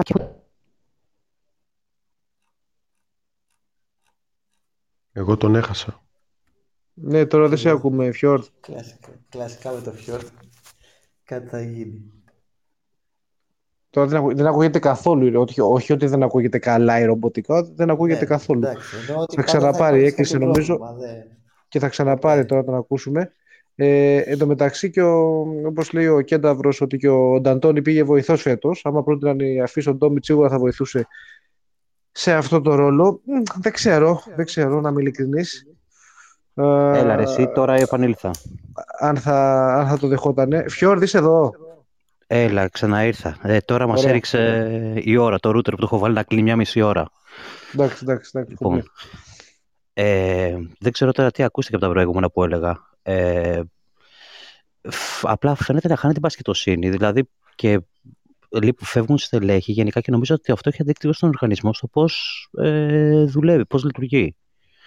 Ε, τώρα κάποια σενάρια εντελώς δικά μου, αυθαίρετα, είμαι και μακριά, δεν έχω πληροφόρηση, δεν έχω τίποτα, αλλά ε, δεν είναι ότι σώνει και καλά ο Τόμις τα κάνει όλα καλά ή ο Μαρμαρινός τα κάνει όλα καλά και το καθεξής. Αλλά φαίνεται ότι, οκ, υπάρχει ο coach με το επιτελείο του, το δικό του, ε, οι παίκτες και μια διοίκηση. Και στην ουσία κάποιος συνδετικός κρίκος ανάμεσα σε αυτά τα τρία φαίνεται να λείπει. Δηλαδή δεν είναι δυνατόν να λέμε, ξέρω εγώ, ότι ξέρω εγώ, έχει ακουστεί ότι κάποιοι, ε, είπε- κάποιοι παίκτες με τον προπονητή δεν μιλούνται και κάτι τέτοιο και δεν υπάρχει εκεί μέσα ένας άνθρωπος να πει «Έλα εδώ ρε μαλάκες, τι γίνεται». Να τραβήξει, ξέρω εγώ, τον παίκτη από τον νόμο λίγο να του πει, να πέσει και από το άλλο χέρι τον coach. Έλα εδώ, παιδιά, καθίστε κάτω, βρείτε τα. Ποιο είναι το πρόβλημα, τι γίνεται, γιατί, έτσι κτλ. Ελάτε να βρούμε μια λύση. Ε, δεν ξέρω. Είναι πολύ παιδική η σκέψη που κάνω. Δεν... Αλλά νομίζω ότι... Ε, ξέρεις τι, είναι, είναι το, το, το, το πασιφανέστατο αυτό, ρε παιδί μου. Δηλαδή, κοίταξε, να δεις, όλοι σήμερα, ας πούμε, βλέποντας τη μεγάλη εικόνα, κάθομαστε και συζητάμε ξέρεις, τα, τα ευκόλως εννοούμενα. Ότι δεν υπάρχει οργάνωση στο τμήμα. Π.χ. Είναι, είναι κάτι που το βλέπουμε όλοι και είναι κάτι που δεν το βλέπουν όμως παράλληλα αυτοί που πρέπει να το δουν. Και κινδυνεύουμε πάλι άλλη μία χρονιά να, να, να κυλήσει με το ίδιο μοτίβο. Ναι, ε, αυτό, και αυτό είναι που με κάνει έτσι και απεσιόδοξο γενικά στην όλη φάση. Ε, και όχι, ρε, γι' αυτό που είπες εσύ, που λέει ο Σπανούλερος αποκλείεται να το δεχθεί ο Μπαρτζόκα, στο να του φυτέψουν κάποιο να του πούνε για το team. Υπάρχουν τρόποι γενικά να το φέρουν διαφορετικά η διοίκηση, αν θέλει γενικά, να πει: Όπα εντάξει, εντάξει, φίλε, ε, εντάξει, coach, κράτα το team σου, όπως ακριβώς είναι κτλ. Αλλά χρειαζόμαστε εδώ ακριβώς να υπάρχει και ένας άνθρωπος γενικά στο team δικός μας, ο οποίος ακριβώς αποτελεί το συνδετικό κρίκο με σένα και την ε, διοίκηση. Εκεί καλύτερα να το διώξεις, Φιόρ. Να διώξει τον προπονητή. Ναι, δεν πρέπει να είναι στο team, πρέπει να είναι σε άλλο ρόλο. Έξω από Ναι, το team. σε άλλο Έχει ρόλο. Άμα θες να βάλεις κάποιον στο team, διώξει τον προπονητή. Ένας βοηθός δεν θα κάνει την τόση διαφορά που πιστεύουμε. Ο προπονητής κάνει διαφορά. Ε, ρε, εσύ για να Ο καλύψεις το βοηθός. κομμάτι αυτό που σου λείπει. Ο βοηθός είναι ο παίχτης που θα κάνει και το χαβαλέ με τους παίχτες. Αυτός είναι ο ρόλος του βοηθού. Ότι είναι αυτός που ακούει τα παράπονα των παικτών για τον προπονητή. Καλός ή κακός, αυτός είναι ο ρόλος του πρώτου βοηθού. Ακούει τα παράπονα των παικτών και αναλύει κάποια συγκεκριμένα πλαίσια ή επίθεση άμυνα. Εμείς ή θέλουμε αλλαγή προπονητή ή συνεχίζουμε με αυτό το team και με αυτό το προπονητή. Ο προπονητής αυτούς εμπιστεύεται. Δεν θα φέρει κάποιον που δεν εμπιστεύεται. Ε, δεν ξέρω, Οπότε ή αλλάζεις προπονητή ή αλλάζεις ή μένεις με αυτόν. ναι, δεν ξέρω τι γίνεται. Πάντως, αν έχεις σκοπό να συνεχίσεις ε, να δώσεις άλλη μια να συνεχίσεις ε, σε το παραδοχό σου, το συμπόρευμα, θα πρέπει να αναλάβεις κάποια δράση εκεί. Δεν μπορείς να το πεις διώξεις τους δικούς σου πάντως. Ξε- ξεκίνησε η ρομποτική ομιλία, να Αρχίσαμε, ξέρεις έτσι. ποιον. Αρχίσαμε. Ε, τώρα, Ξεκίνησε το ρομπότ. τώρα, με κοντά. Είπα λέει ίδια. Ε, πα- πα- Προσπάθησε πα- να πάλι τα τα λες ίδια, γρήγορα, παραμένει. μήπως πιάσει. Α, ε, ε, Πάντως δεν μπορείς να, ε, να μείνεις σε αυτό. Φιόρ, να σου πω, Αλήθεια. επειδή δεν ακούγεσαι καλά, Α, ε, σε, σε κλείνω και ξαναπάρε καπάκια, ξαναπάρε καπάκια. Έγινε, έγινε, έλα. Έλα, έλα. Δηλαδή πραγματικά έτσι είναι... Ούτε σαμποτάζ, έτσι. ναι, εντάξει, δεν ξέρω, είναι λίγο περίεργο. Ε, με την ατμόσφαιρα που υπάρχει και με την εικόνα του κόσμου στα παιχνίδια με πίεση, αν μην το διαζύγιο του είναι προδιαγεγραμμένο για του χρόνου, λέει ο Μακ. Εντάξει, είναι πιθανό. Είναι πιθανό. Εν τω μεταξύ έχω αγοράσει και καινούριο hands free. Τώρα Μόνο ακούγεσαι για μας, καλύτερα. έτσι. Τώρα ακούγεσαι καλά δηλαδή. Τώρα, τι, τι παθαίνει το κέρατο δεν ξέρω. Ίσως Ε, λειτουργεί με κάποιο time limit, ρε παιδί μου, οπότε προσπάθησε να τα πεις τώρα πάλι Να. συμπυκνωμένα για να, έχει- να είσαι σίγουρος. ε, κοίταξε, αν, αν μείνεις στη λογική ότι θα συνεχίσουν συνεργασία με τον Μπαρτζόκα για του χρόνου, είτε θα προσπαθήσεις να αλλάξεις, να διορθώσεις κάπως αυτά τα κακό κείμενα που βλέπεις φέτος, εντάξει, ή θα πεις άλλη μια χρονιά χαμένη. Και θα διώξω τον Μπαρτζόκα στην πρώτη αγωνιστική, στη δεύτερη, τα Χριστούγεννα, κάπου εκεί. Ανάλογα την Να δούμε μετά κλήρωση. τι θα κάνω. Ανάλογα την κλήρωση. Ανάλογα την κλήρωση. Ε, αυτό.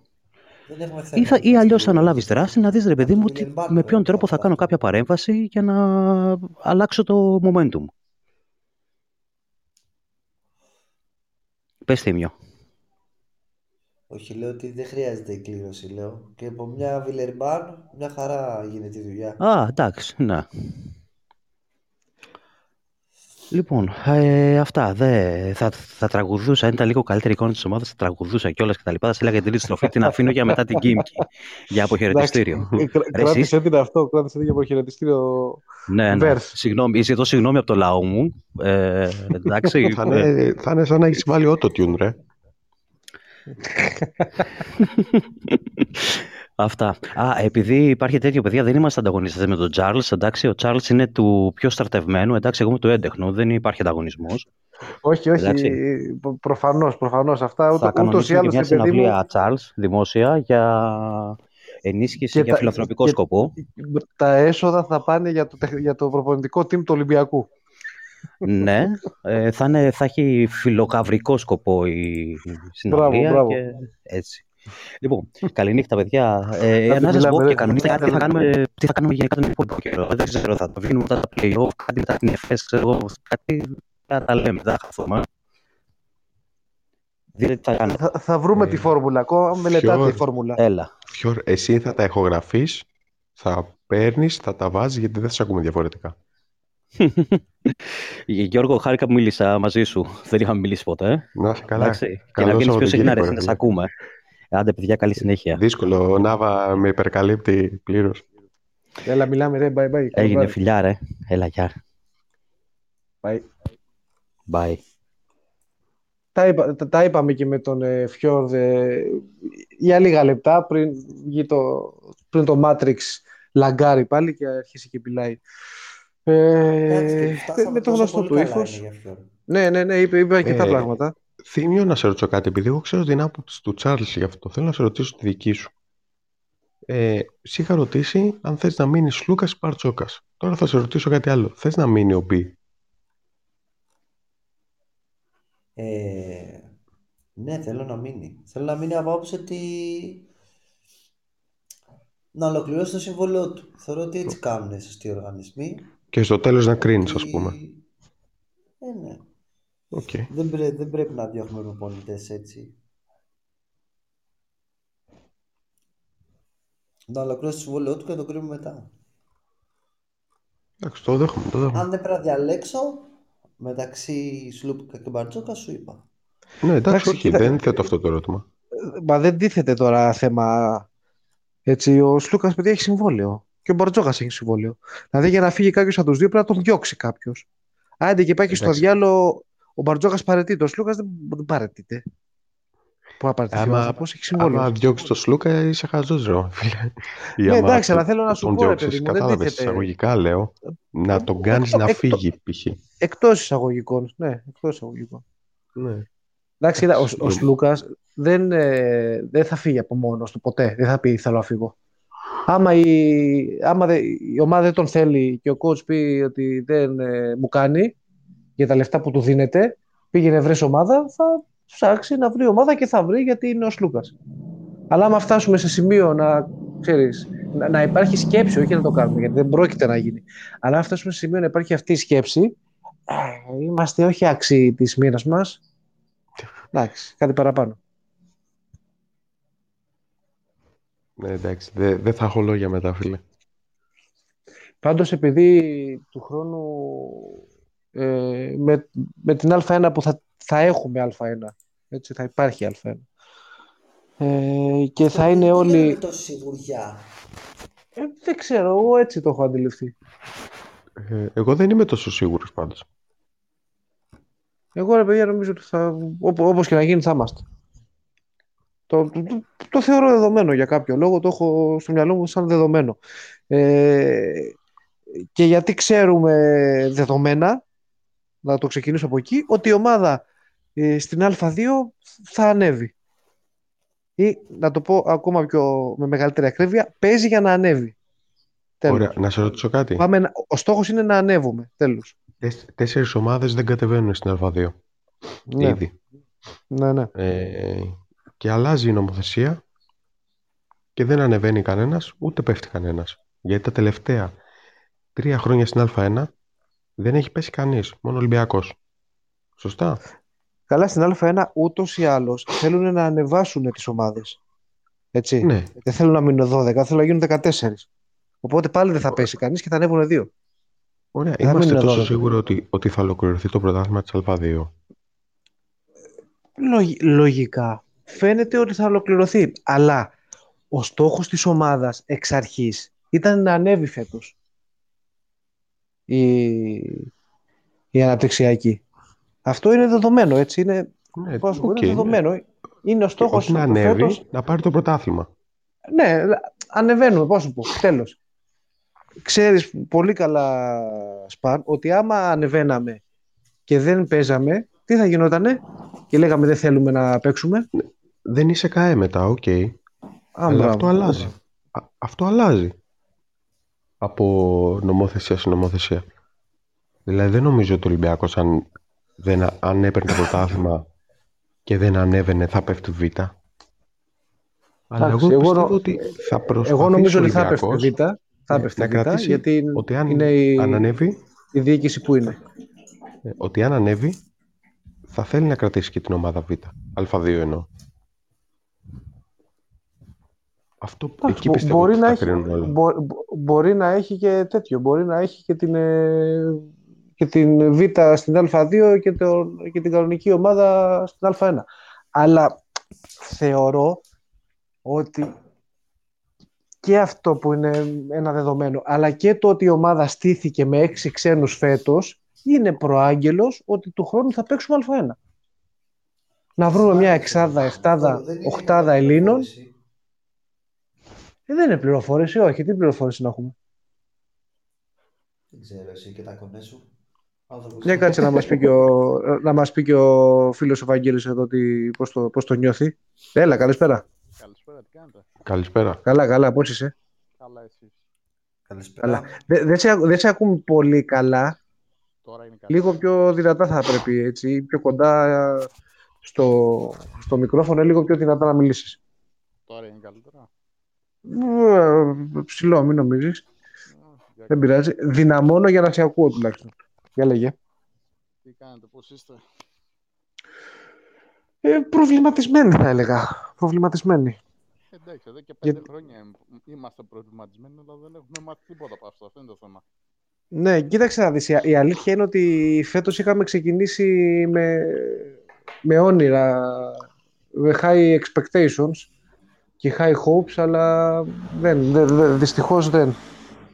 Εντάξει, πραγματικά αυτό που η κουβέντα που κάνατε πιο πριν για τη στελέχωση της ΚΑΕ και γενικά μέσα στο αγωνιστικό τμήμα, χωρίς να ξέρω πρόσωπα από μέσα, ε, κάνει μπαμ ότι η ομάδα είναι, δεν ξέρω, αδούλευτη, ότι δεν είναι κάποιος συγκεκριμένος στο τιμόνι της. Τι να πω ρε παιδιά. Ε, αλλά κάτι πρέπει να γίνει. Δεν γίνεται να είμαστε πρόσωπο κεντρικοί πάντα.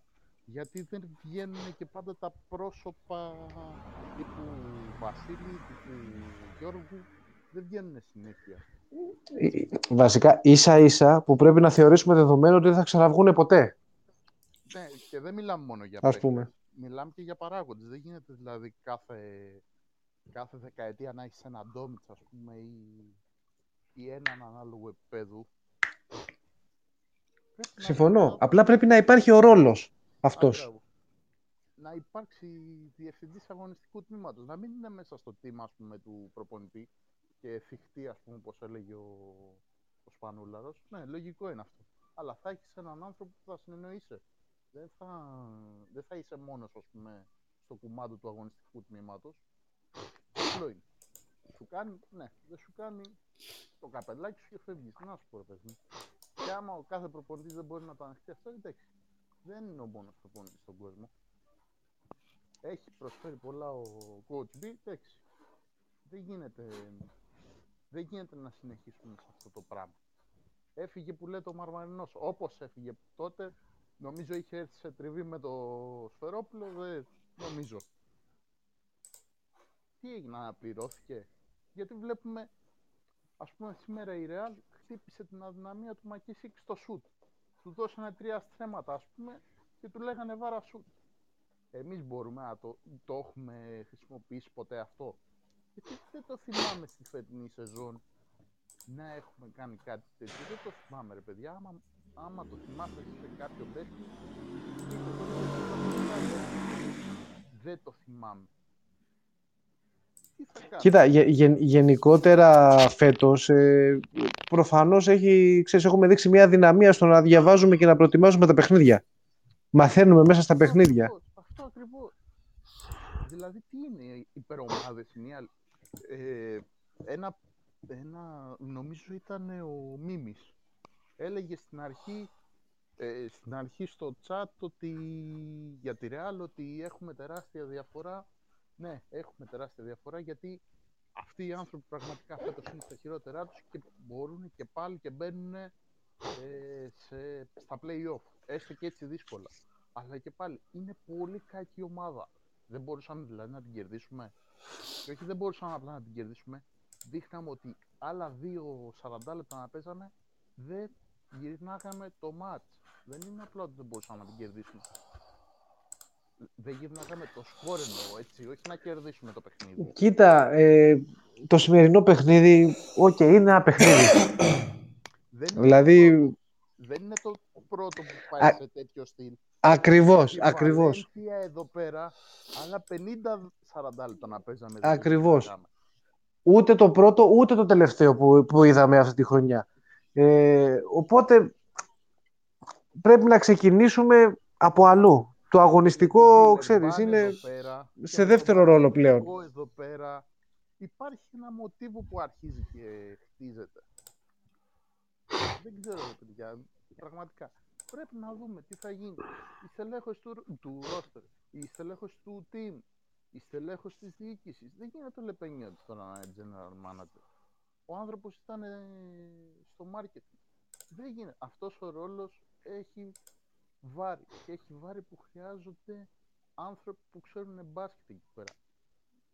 Έτσι. Συμφωνώ σε αυτό, Βαγγέλη. Ο άνθρωπος θα, θα έχει απέναντί του αύριο, με, αυ- ε, άμα ανέβουμε στην Α1, θα έχει απέναντί του Αλβέρτη Διαμαντίδη. Τι θα τους πει ακριβώς, πώς πουλάνε τις πανέλες. Μην λέμε τώρα ό,τι θέλει. Εντάξει. Καλός, α- ε, καλός άνθρωπος, δεν, καλά δεν τον ξέρω κιόλας τον άνθρωπο. Αλλά το θέμα είναι ότι από τότε που φύγει ο Σταυρόπουλος, η ομάδα είναι ένα σχετικό μπάχαλο σε αυτό το ρόλο. Είτε μας αρέσει είτε όχι. Βέβαια, ούτε το Σταυρόπουλο τον εκτιμούσαμε όταν ήταν εδώ, έτσι. Ναι, και αυτό δεν μπορώ να πω ότι. Το... Γιατί ξέρεις τι, δεν γίνεται ο general manager να είναι δίπλα στον προπονητή. Χρειάζεται ο ενδιάμεσο, χρειάζεται πιστεύω ένας διευθυντής αγωνιστικού τμήματος. Δεν γίνεται να είναι ο άμεσος σύνδεσμος ο general manager με τον προπονητή. Τώρα τι να πω, ρε παιδιά. Δεν... Πραγματικά η ομάδα έχει. Ένα Σταύρο Ελληνιάδη χρειαζόταν η ομάδα. Ακριβώς, ακριβώς. Δεν καταλαβαίνω αυτός ο άνθρωπος δηλαδή γιατί έφυγε εξ αρχής από την ομάδα. Στον Άρη είναι τώρα. Δεν, θυμ- δεν θυμάμαι τώρα. Γιατί έχει φύγει πώς, από το 8 νομίζω έχει φύγει, αν δεν κάνω λάθος, έτσι. Πάμε πολύ πίσω, δεν θυμάμαι για ποιο λόγο θα έχει φύγει. Για κάποιο, κάτι θα πέφτει εκεί πέρα, δεν μπορεί. Αλλά κάτι πρέπει, κάτι πρέπει να γίνει. Να γίνει ρολοκεντρική η ομάδα. Μην, γίνει, μην ψάχνουμε συνέχεια σπανούλη. Δεν θα ξαναβγείς σπανούλη. Είτε μας αρέσει είτε όχι. Το μπάσκετ στα νέα παιδιά έχει πεθάνει. Δυστυχώς έχει πεθάνει. Ψάχνουν άλλα πράγματα πλέον τα παιδιά, εντάξει. Θα, θα το δούμε. Και μην ξεχνάμε ότι έχουμε πολλά χρόνια να δούμε μεγάλο, μεγάλο παίχτη. Καλό παίχτη. Ας πούμε Έλληνα Έλληνα. Και ο Γιάννης Έλληνας είναι έτσι. Αλλά δεν έχει στοιχεία Έλληνα παίχτη. Να έχει βγει παίχτης που να έχει βγει από την ελληνική παραγωγική διαδικασία για να το... Ναι, ναι. Δεν έχει στοιχεία Για να το πούμε Έλληνα έτσι παίχτη, πιο- ρε παιδιά. Ο Γιάννης πώς να το κάνουμε. Εντάξει, ο Γιάννης, το, το μπάσκετ ε, ξέρεις, ε, είναι αμερι- αμερικάνικο προϊόν, μπασκετικό, Ναι. ο Γιάννης, έτσι. Δεν έχει να κάνει με, την, με το ελληνικό μπάσκετ, όχι από άποψη ε, εθνικότητας, αλλά η παραγωγική διαδικασία εκεί ο άνθρωπος. Ναι, ναι, ναι. Ε, πώς να το κάνουμε; Εκεί Βγήκε. μεγαλούργη, ρε φίλε. Ε, ναι, τώρα. Εκεί έμαθε, εκεί έγινε παίχτης. Άμπραο. Έκτισε το σώμα του, κατάλαβε τι χρειάστηκε να, για να γίνει επιτυχημένος εκεί πέρα, έτσι. Το, θέλω να, να εστιάσουμε και σε κάτι άλλο. Το πόσοι Έλληνες παίχτες έχουν πάει στο NBA και έχουν καταστραφεί επειδή έχουν βάλει κιλά, το έχουν σκεφτεί. Ο Παπα-Νικολάου πήγε και γύρισε αρκετά πιο βάρης, έτσι. Τον θυμόμαστε όλοι τον Παπα-Νικολάου ότι την πρώτη σεζόν του που ήταν μισή, ε, εντάξει, το 16 Ε, ήταν σε σχετικά Βαγγέλη καλά είχε, παιχνίδια. είχε πολύ σοβαρό τραυματισμό όμως στο NBA. Στο Denver το είχε ή στο Houston, δεν θυμάμαι. Όταν ο- τραυματίστηκε στο Houston και έπαθε Στο υποτροπή στο Denver. Και άμα θυμάσαι, το Houston τότε ήταν ομάδα play-off τετράδας Ναι, ναι, ναι. και έπαιζε 18-20 λεπτά. Ναι, Αλλά εντάξει, έμεινε τρεις μήνες έξω. ναι. Και με το Παπαγιάννη έγινε αυτό, έτσι. Ο Παπαγιάννης, ο προπονητής Πάντα τον ήταν είχε πει βάρης τεμπέ... ο Παπαγιάννης, έτσι. Ο Παπαγιάννης ήταν τεμπέλης στο NBA. Τι να σου πω. Ήτανε ασόβαρος αυτός εκεί, ρε. Ναι, ο, ο Λίλαρ το είχε πει ότι ο νέος μας παίκτης στο draft δεν δουλεύει. Οι Αμερικάνοι είναι δίκαιοι, αλλά θες και τύχη. Ναι. Δηλαδή έχουμε δει αστείους παίκτες να κάνουν καριέρα στο NBA και πολύ καλούς να μην κάνουν. Εντάξει. Ναι, εντάξει. Ο Παπα-Νικολάου μια χαρά πετυχημένος είναι στο NBA και το πιστεύω αυτό που λέω. Δεν- Έπαιξε θέμα rookie, πετυχημένου. Δεν είναι θέμα έπαιξε rookie ρε εσύ Βαγγέλη σε ομάδα Ναι, ναι, ναι, play-off. ναι, σίγουρα, Μια χαρά. ναι, ναι. Μια χαρά. Δεν σου λέω για θέμα πετυχημένου. Σου λέω ότι από το NBA γυρνάνε πιο βαριοί. Πιο δυσκίνητοι, πώς να το πω. Βλέπεις τον Κουφό τώρα, ας πούμε, και λες αυτός ο παίκτης, ας πούμε, ήταν 11 χρόνια six men ή role player σε μια ομάδα NBA. Κι όμως ήταν. Αλλά ήταν άλλο το μπάσκετ εκεί πέρα, ας πούμε. Δεν ξέρω. Θα πρέπει να αναλογιστούμε πολύ το, το τι ζητάμε από την ομάδα και το πώς θα το πετύχουμε για να, για να βγάλουμε κάτι καλό. Δηλαδή δεν γίνεται. Είμαστε από το 16 χωρίς τίτλο. Να πω πάει στο διάλογο, ρε παιδί μου. Χτίζεις κάτι. Ε, δεν γίνεται κάθε χρόνο, ρε παιδί μου, να έχεις αυτά τα χάλια. Εντάξει, το 16-17 ήσουν μια πολύ καλή ομάδα. Πήγε τελικό, εντάξει. Το 17-18 ήσουν άτυχος. Βγήκε τρίτος στην κανονική διάρκεια. Ε, πέσαν όλοι οι τραυματισμοί. Ήσουν ένα μπουρδέλο. Πάει στο διάλογο. Αυτό που γίνεται το 18 και μετά δεν, δεν μπορείς να το πεις χτίσιμο. Κα- κακά τα ψέματα. Εγώ θα το βάλω από το 19 και μετά. Από τη φυγή του Μπλατ Ναι, γιατί εγώ δεν. Άμα δηλαδή δεν είχαμε τις απληρωσίε και όλα αυτά, ε, δεν νομίζω ότι θα ήταν τόσο κακή χρονιά. Τον Δεκέμβριο, αν δεν κάνω λάθος, ήμασταν τρίτη, ρε Δεν θα παιδιά. ήταν. ήμασταν τρίτη, τέταρτη. Μέχρι, Ναι, και παίζαμε ωραίο μπάσκετ. μέχρι το μάτς με τον Παναθηναϊκό. Μέχρι το μάτς με το Μιλάνο, θα πω εγώ. Ναι, εντάξει. Απλά θυμάμαι ότι κάναμε καζούρα στους Βάζελους ότι ήμασταν τέταρτη και εκείνοι δεν φαινόντουσαν καν στο, στο iPhone το 10. Θυμάμαι όλα. Εντάξει. Ισχύει. Και τελικά δεν. Ε, Έγινε τα αντίθετα. it, did- it didn't age well, που λένε. Ναι, ναι. Αυτό είναι το γαμό Μας- τώρα, παιδί μου. Κάθε, κάθε, κάθε χρόνο έτσι ξεκινάμε και στο τέλος κάτι, κάτι γίνεται. Και... Φίλε Τσάρλς, μας διέλυσαν οι μεσίτες στα νησιά. Παίζει γι' αυτό. Ε, χαιρετώ εγώ. Καλό βράδυ. Γεια σου, Ευχαριστούμε Βαγγέλη. πολύ, Βαγγέλη. Καλό Ευχαριστούμε βράδυ, πολύ. καλό βράδυ. Να είστε καλά. Τα λέμε. Καλό βράδυ. Λοιπόν, ε, εντάξει, κοιτάξτε, έχει... δεν έχουμε. Πέντε λεπτάκια έχουν μείνει. Ρε, εσύ ο Βέσελ είδα τι έπαθε. Ναι, του γύρισε πολύ άσχημα ρε που στο το πόδι. Ω, ρε φίλε. Δεν έχουν Του γύρισε πει πολύ- τι- Δεν έχει Αύριο βγει, θα όχι κάνει ακόμα. μαγνητική. Του, γύ- του γύρισε από όλο, ρε, 90 μοίρες πήγε. Ρε, από πολύ ψηλά του γύρισε. Αυτό δεν είναι μόνο. άσ- Τον έχει... Πρέπει να έχει πολύ σοβαρό τραυματισμό.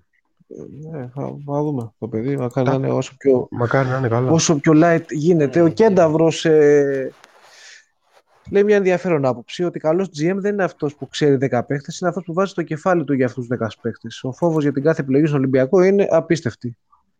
Ε, κοίταξε να δεις. Ναι, απίστευτη. Υπ- Προφανώς υπάρχει εσύ φόβος και πλέον γιατί υπάρχει και συσσωρευμένη αποτυχία. Οπότε σίγουρα έχει παραπάνω βάρος η κάθε, η κάθε απόφαση και ο κάθε παίκτης που θα, που θα φέρει κάποιος. Και γι' αυτό νομίζω Πολύ ότι σημαντικό. ένας... Έλα, είναι πες. και ότι περνάνε και, οι GM περνάνε και τους προπονητές από συνέντευξη. Η Μπάγκερ πέρασε 7 προπονητές από συνέντευξη. Δεν είπε ο πρόεδρος φέρε μου αυτό να. Είναι και αυτό. Να ξέρει ο GM σε, με συνεννόηση με τη διοίκηση το τι θέλουν να παίξουν. Νομίζω ότι εμείς προχωράμε λίγο στα τυφλά, ρε φίλε. Γενικότερα δεν έχουμε, εντάξει, προφανώς, κάποια στόχευση σαν ομάδα. Για να... Δεν έχουμε ένα μπάσκετ που θέλουμε να υπηρετήσουμε και ψάχνουμε κάποιον που να το υπηρετήσει σωστά. Σωστά. Που να το υπηρετήσει, ξέρεις, πατώντας σε σύνδεσες διακεκομένες. Όπως έκανες η Ζαλγκύρης με το Σίλερ. Η Ζαλγκύρης αυτό έκανε με το Σίλερ. Σου λέει έχουμε αυτό που παίζουμε τα Σωστό, τελευταία πέντε σωστό. χρόνια. Μπορείς να το υπηρετήσεις. Αυτό. Αυτό. Ναι, αλλά το βλέπω εγώ, εσύ και ο Θήμιος και δεν το βλέπει κάποιος άλλος. Εντάξει, κοίταξε να δεις, θα σου πω. Στο Σφυρόπουλο. Ναι, α- αυτό το πράγμα, μπράβο, αυτό θα έλεγα τώρα για να, για να μας την πω και εμάς, εντός εισαγωγικών, σε όποιους εμάς έτσι έχουν, είχαν τότε αυτή την άποψη. Είχαμε μια ομάδα ε, συνολικά τώρα που το βλέπουμε θα την πούμε επιτυχημένη τότε δεν τη λέγαμε και πολύ επιτυχημένη γιατί δεν είχε πάρει πολλούς τίτλους Δεν τη λέγατε. Και τα λοιπά. Δεν τη λέγατε. ε, το είπα πριν, το είπα πριν. Δεν ξέρω, ξανα, ξαναβάλε να ακούσεις τι είπα. Είπα, ε, ε, εμείς και όσοι από εμάς τα λέγαμε αυτά, έτσι, ξεκίνησα εγώ να κάνω αυτοκριτική ε, και είχαμε ένα συγκεκριμένο στυλ παιχνιδιού που θέλαμε να το αλλάξουμε εντελώς. Επιμένω εγώ ότι, όπως είπες, πιθανότατα με μπλάτα, μα δεν υπήρχαν τα αυτά που υπήρχαν, θα ήταν πετυχημένη η μετάβαση. Αλλά αυτό ήταν το, το μέχρι τότε π.χ. στυλ του Ολυμπιακού. Δεν, φέραμε, δεν σκέφτηκαμε, δεν θέλαμε κιόλας. Δεν σκέφτηκε προφανώς η διοίκηση, δεν θέλαμε κιόλας κι εμείς σαν οπαδοί να φέρουμε έναν προπονητή που να ακολουθήσει το ίδιο μοτίβο. Να του πούμε, κοίταξε να δεις, παίζουμε αυτό. Φουστανέλα, ξύλο, αλλαγές, pick and roll, σπανούλης, έλα να το, να το υπηρετήσεις. Βέβαια από την άλλη, για να το παίξεις αυτό το πράγμα που παίζαμε, το έπαιζες γιατί ήταν ο Σπανούλης. Ένας είναι ο Σπανούλης. Δεν υπάρχει άλλος και καμιά ομάδα δεν έχει Σπανούλη. Σωστό. Η αυτό, Ζαλγκύρη σωστό. παίζει άλλο πράγμα. Πιο ομαδικό. Δεν είναι πρόσωπο-κεντρικό. Εμείς αυτό που παίζαμε ήταν πρόσωπο-κεντρικό. Όταν ε, το πρόσωπο που είναι ο πρωταγωνιστής δεν μπορεί να παίξει τον ίδιο ρόλο με την ίδια επιτυχία γιατί περνάνε τα χρόνια, αναγκαστικά πας σε μια αλλαγή. Η αλλαγή Φίλιο. έπρεπε να γίνει το 16. Ασχέτως αν το 17 πήγαμε τελικό. Εφόσον όμως δεν έγινε το 16, έπρεπε να σ- να συνεχίσουμε τον ίδιο προπονητή. Εν τέλει.